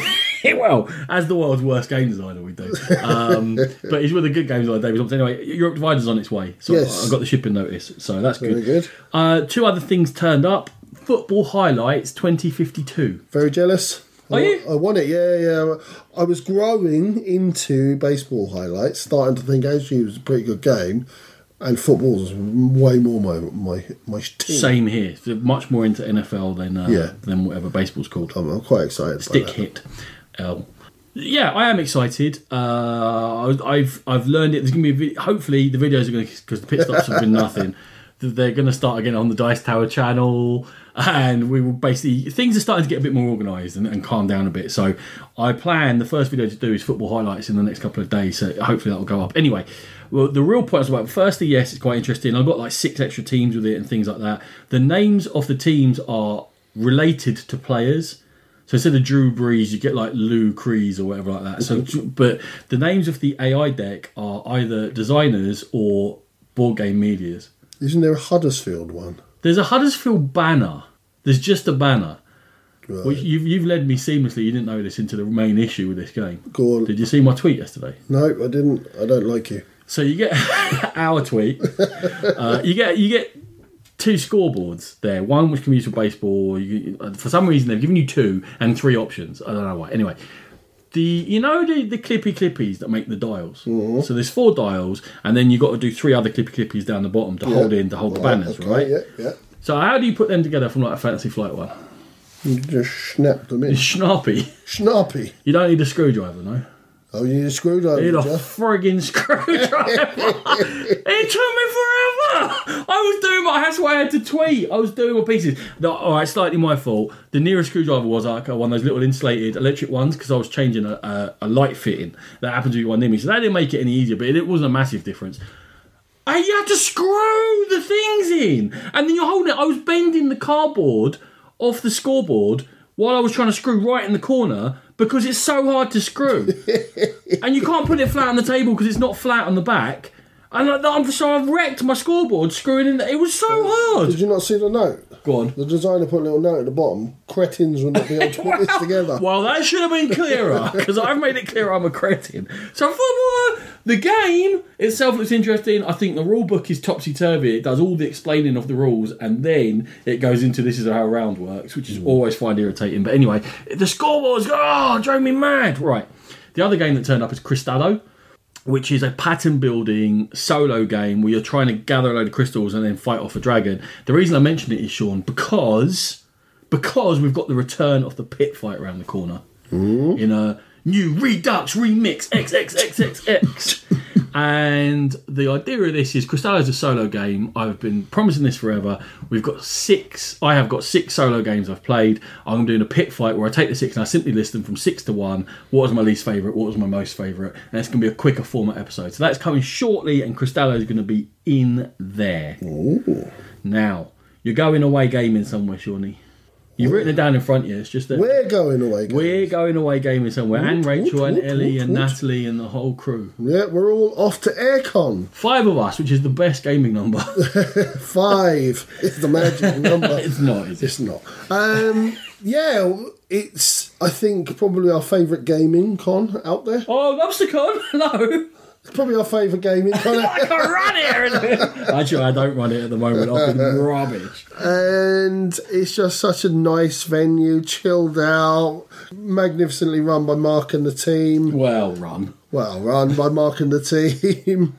And uh, yeah, looking forward to going up there. Hopefully, we'll see some of you up there. It's March the 13th to the 15th up in Harrogate. Arrogant. Harrogate. Yeah, it's a lovely weekend away. Harrogate's lovely. I, I just like going up there and chilling. And you, out after abusing me for getting drunk last year, you're making me go to the pub this year. I am.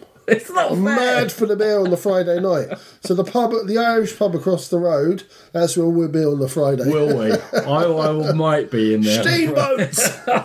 Please. I'm definitely not going to play games afterwards and winning a game afterwards. Anyway, the final thing I wanted to say was Go. uh, you reviewed Horrified recently I did. And you had to get it from America. I did, and I noticed. I noticed somewhere behind you there. Oh yeah, you've got a copy. Yeah, because it's available in the UK. So anyone in UK, Europe, it's made its way across. It's the um, pandemic-ish kind of uh, co-op game where you're fighting against the classic Warner. Is it Warner monsters? No. Universal. Universal, sorry, Universal monsters. I'm catching up on my Dice Tower videos, and it was in the one of their top ten surprises of the year as well. Tom loves it. Tom loves it. Tom It must have adores been it. Tom. I think actually no. I think Z was saying Tom said he might like it currently more than Pandemic, and Pandemic is Z's favorite game, and Z said, "Yeah, maybe." Really? Oh, now it was on in the background when I was doing stuff, but I didn't It's hear that good, but it's not that good. Well, we'll see. So anyway, I'm looking forward to playing that with the kids. Any other business? I don't think so. I think uh, I think we can let these good people go. Jolly good. Hit us. As always, we are very proud members of the Dice Tower network. Go there and to the Dice Tower itself for gaming goodness galore. If you wish to download our episodes, we're on Stitcher, iTunes, Podbean, and Spotify. We also have our social media. We're at Twitter at Game Pit Podcast. We have our Instagram page and our Facebook page. Facebook. Facebook. Facebook page. our Facebook page. Don't forget that occasionally Ronan does do does do uh, pit. Periodically, Ronan does. Sean's also supposed to do pit stop videos. I don't do it. Ronan is not getting on with. No, no. We do our pit stop videos. Find them on the Dice Tower feed. If you wish to contact us, our email is thegamepitpodcast at gmail.com. And as we always say, the best place to contact us is on our Board Game Geek Guild. Thank you very much for listening, and we'll catch you next time. Music by E. Aaron.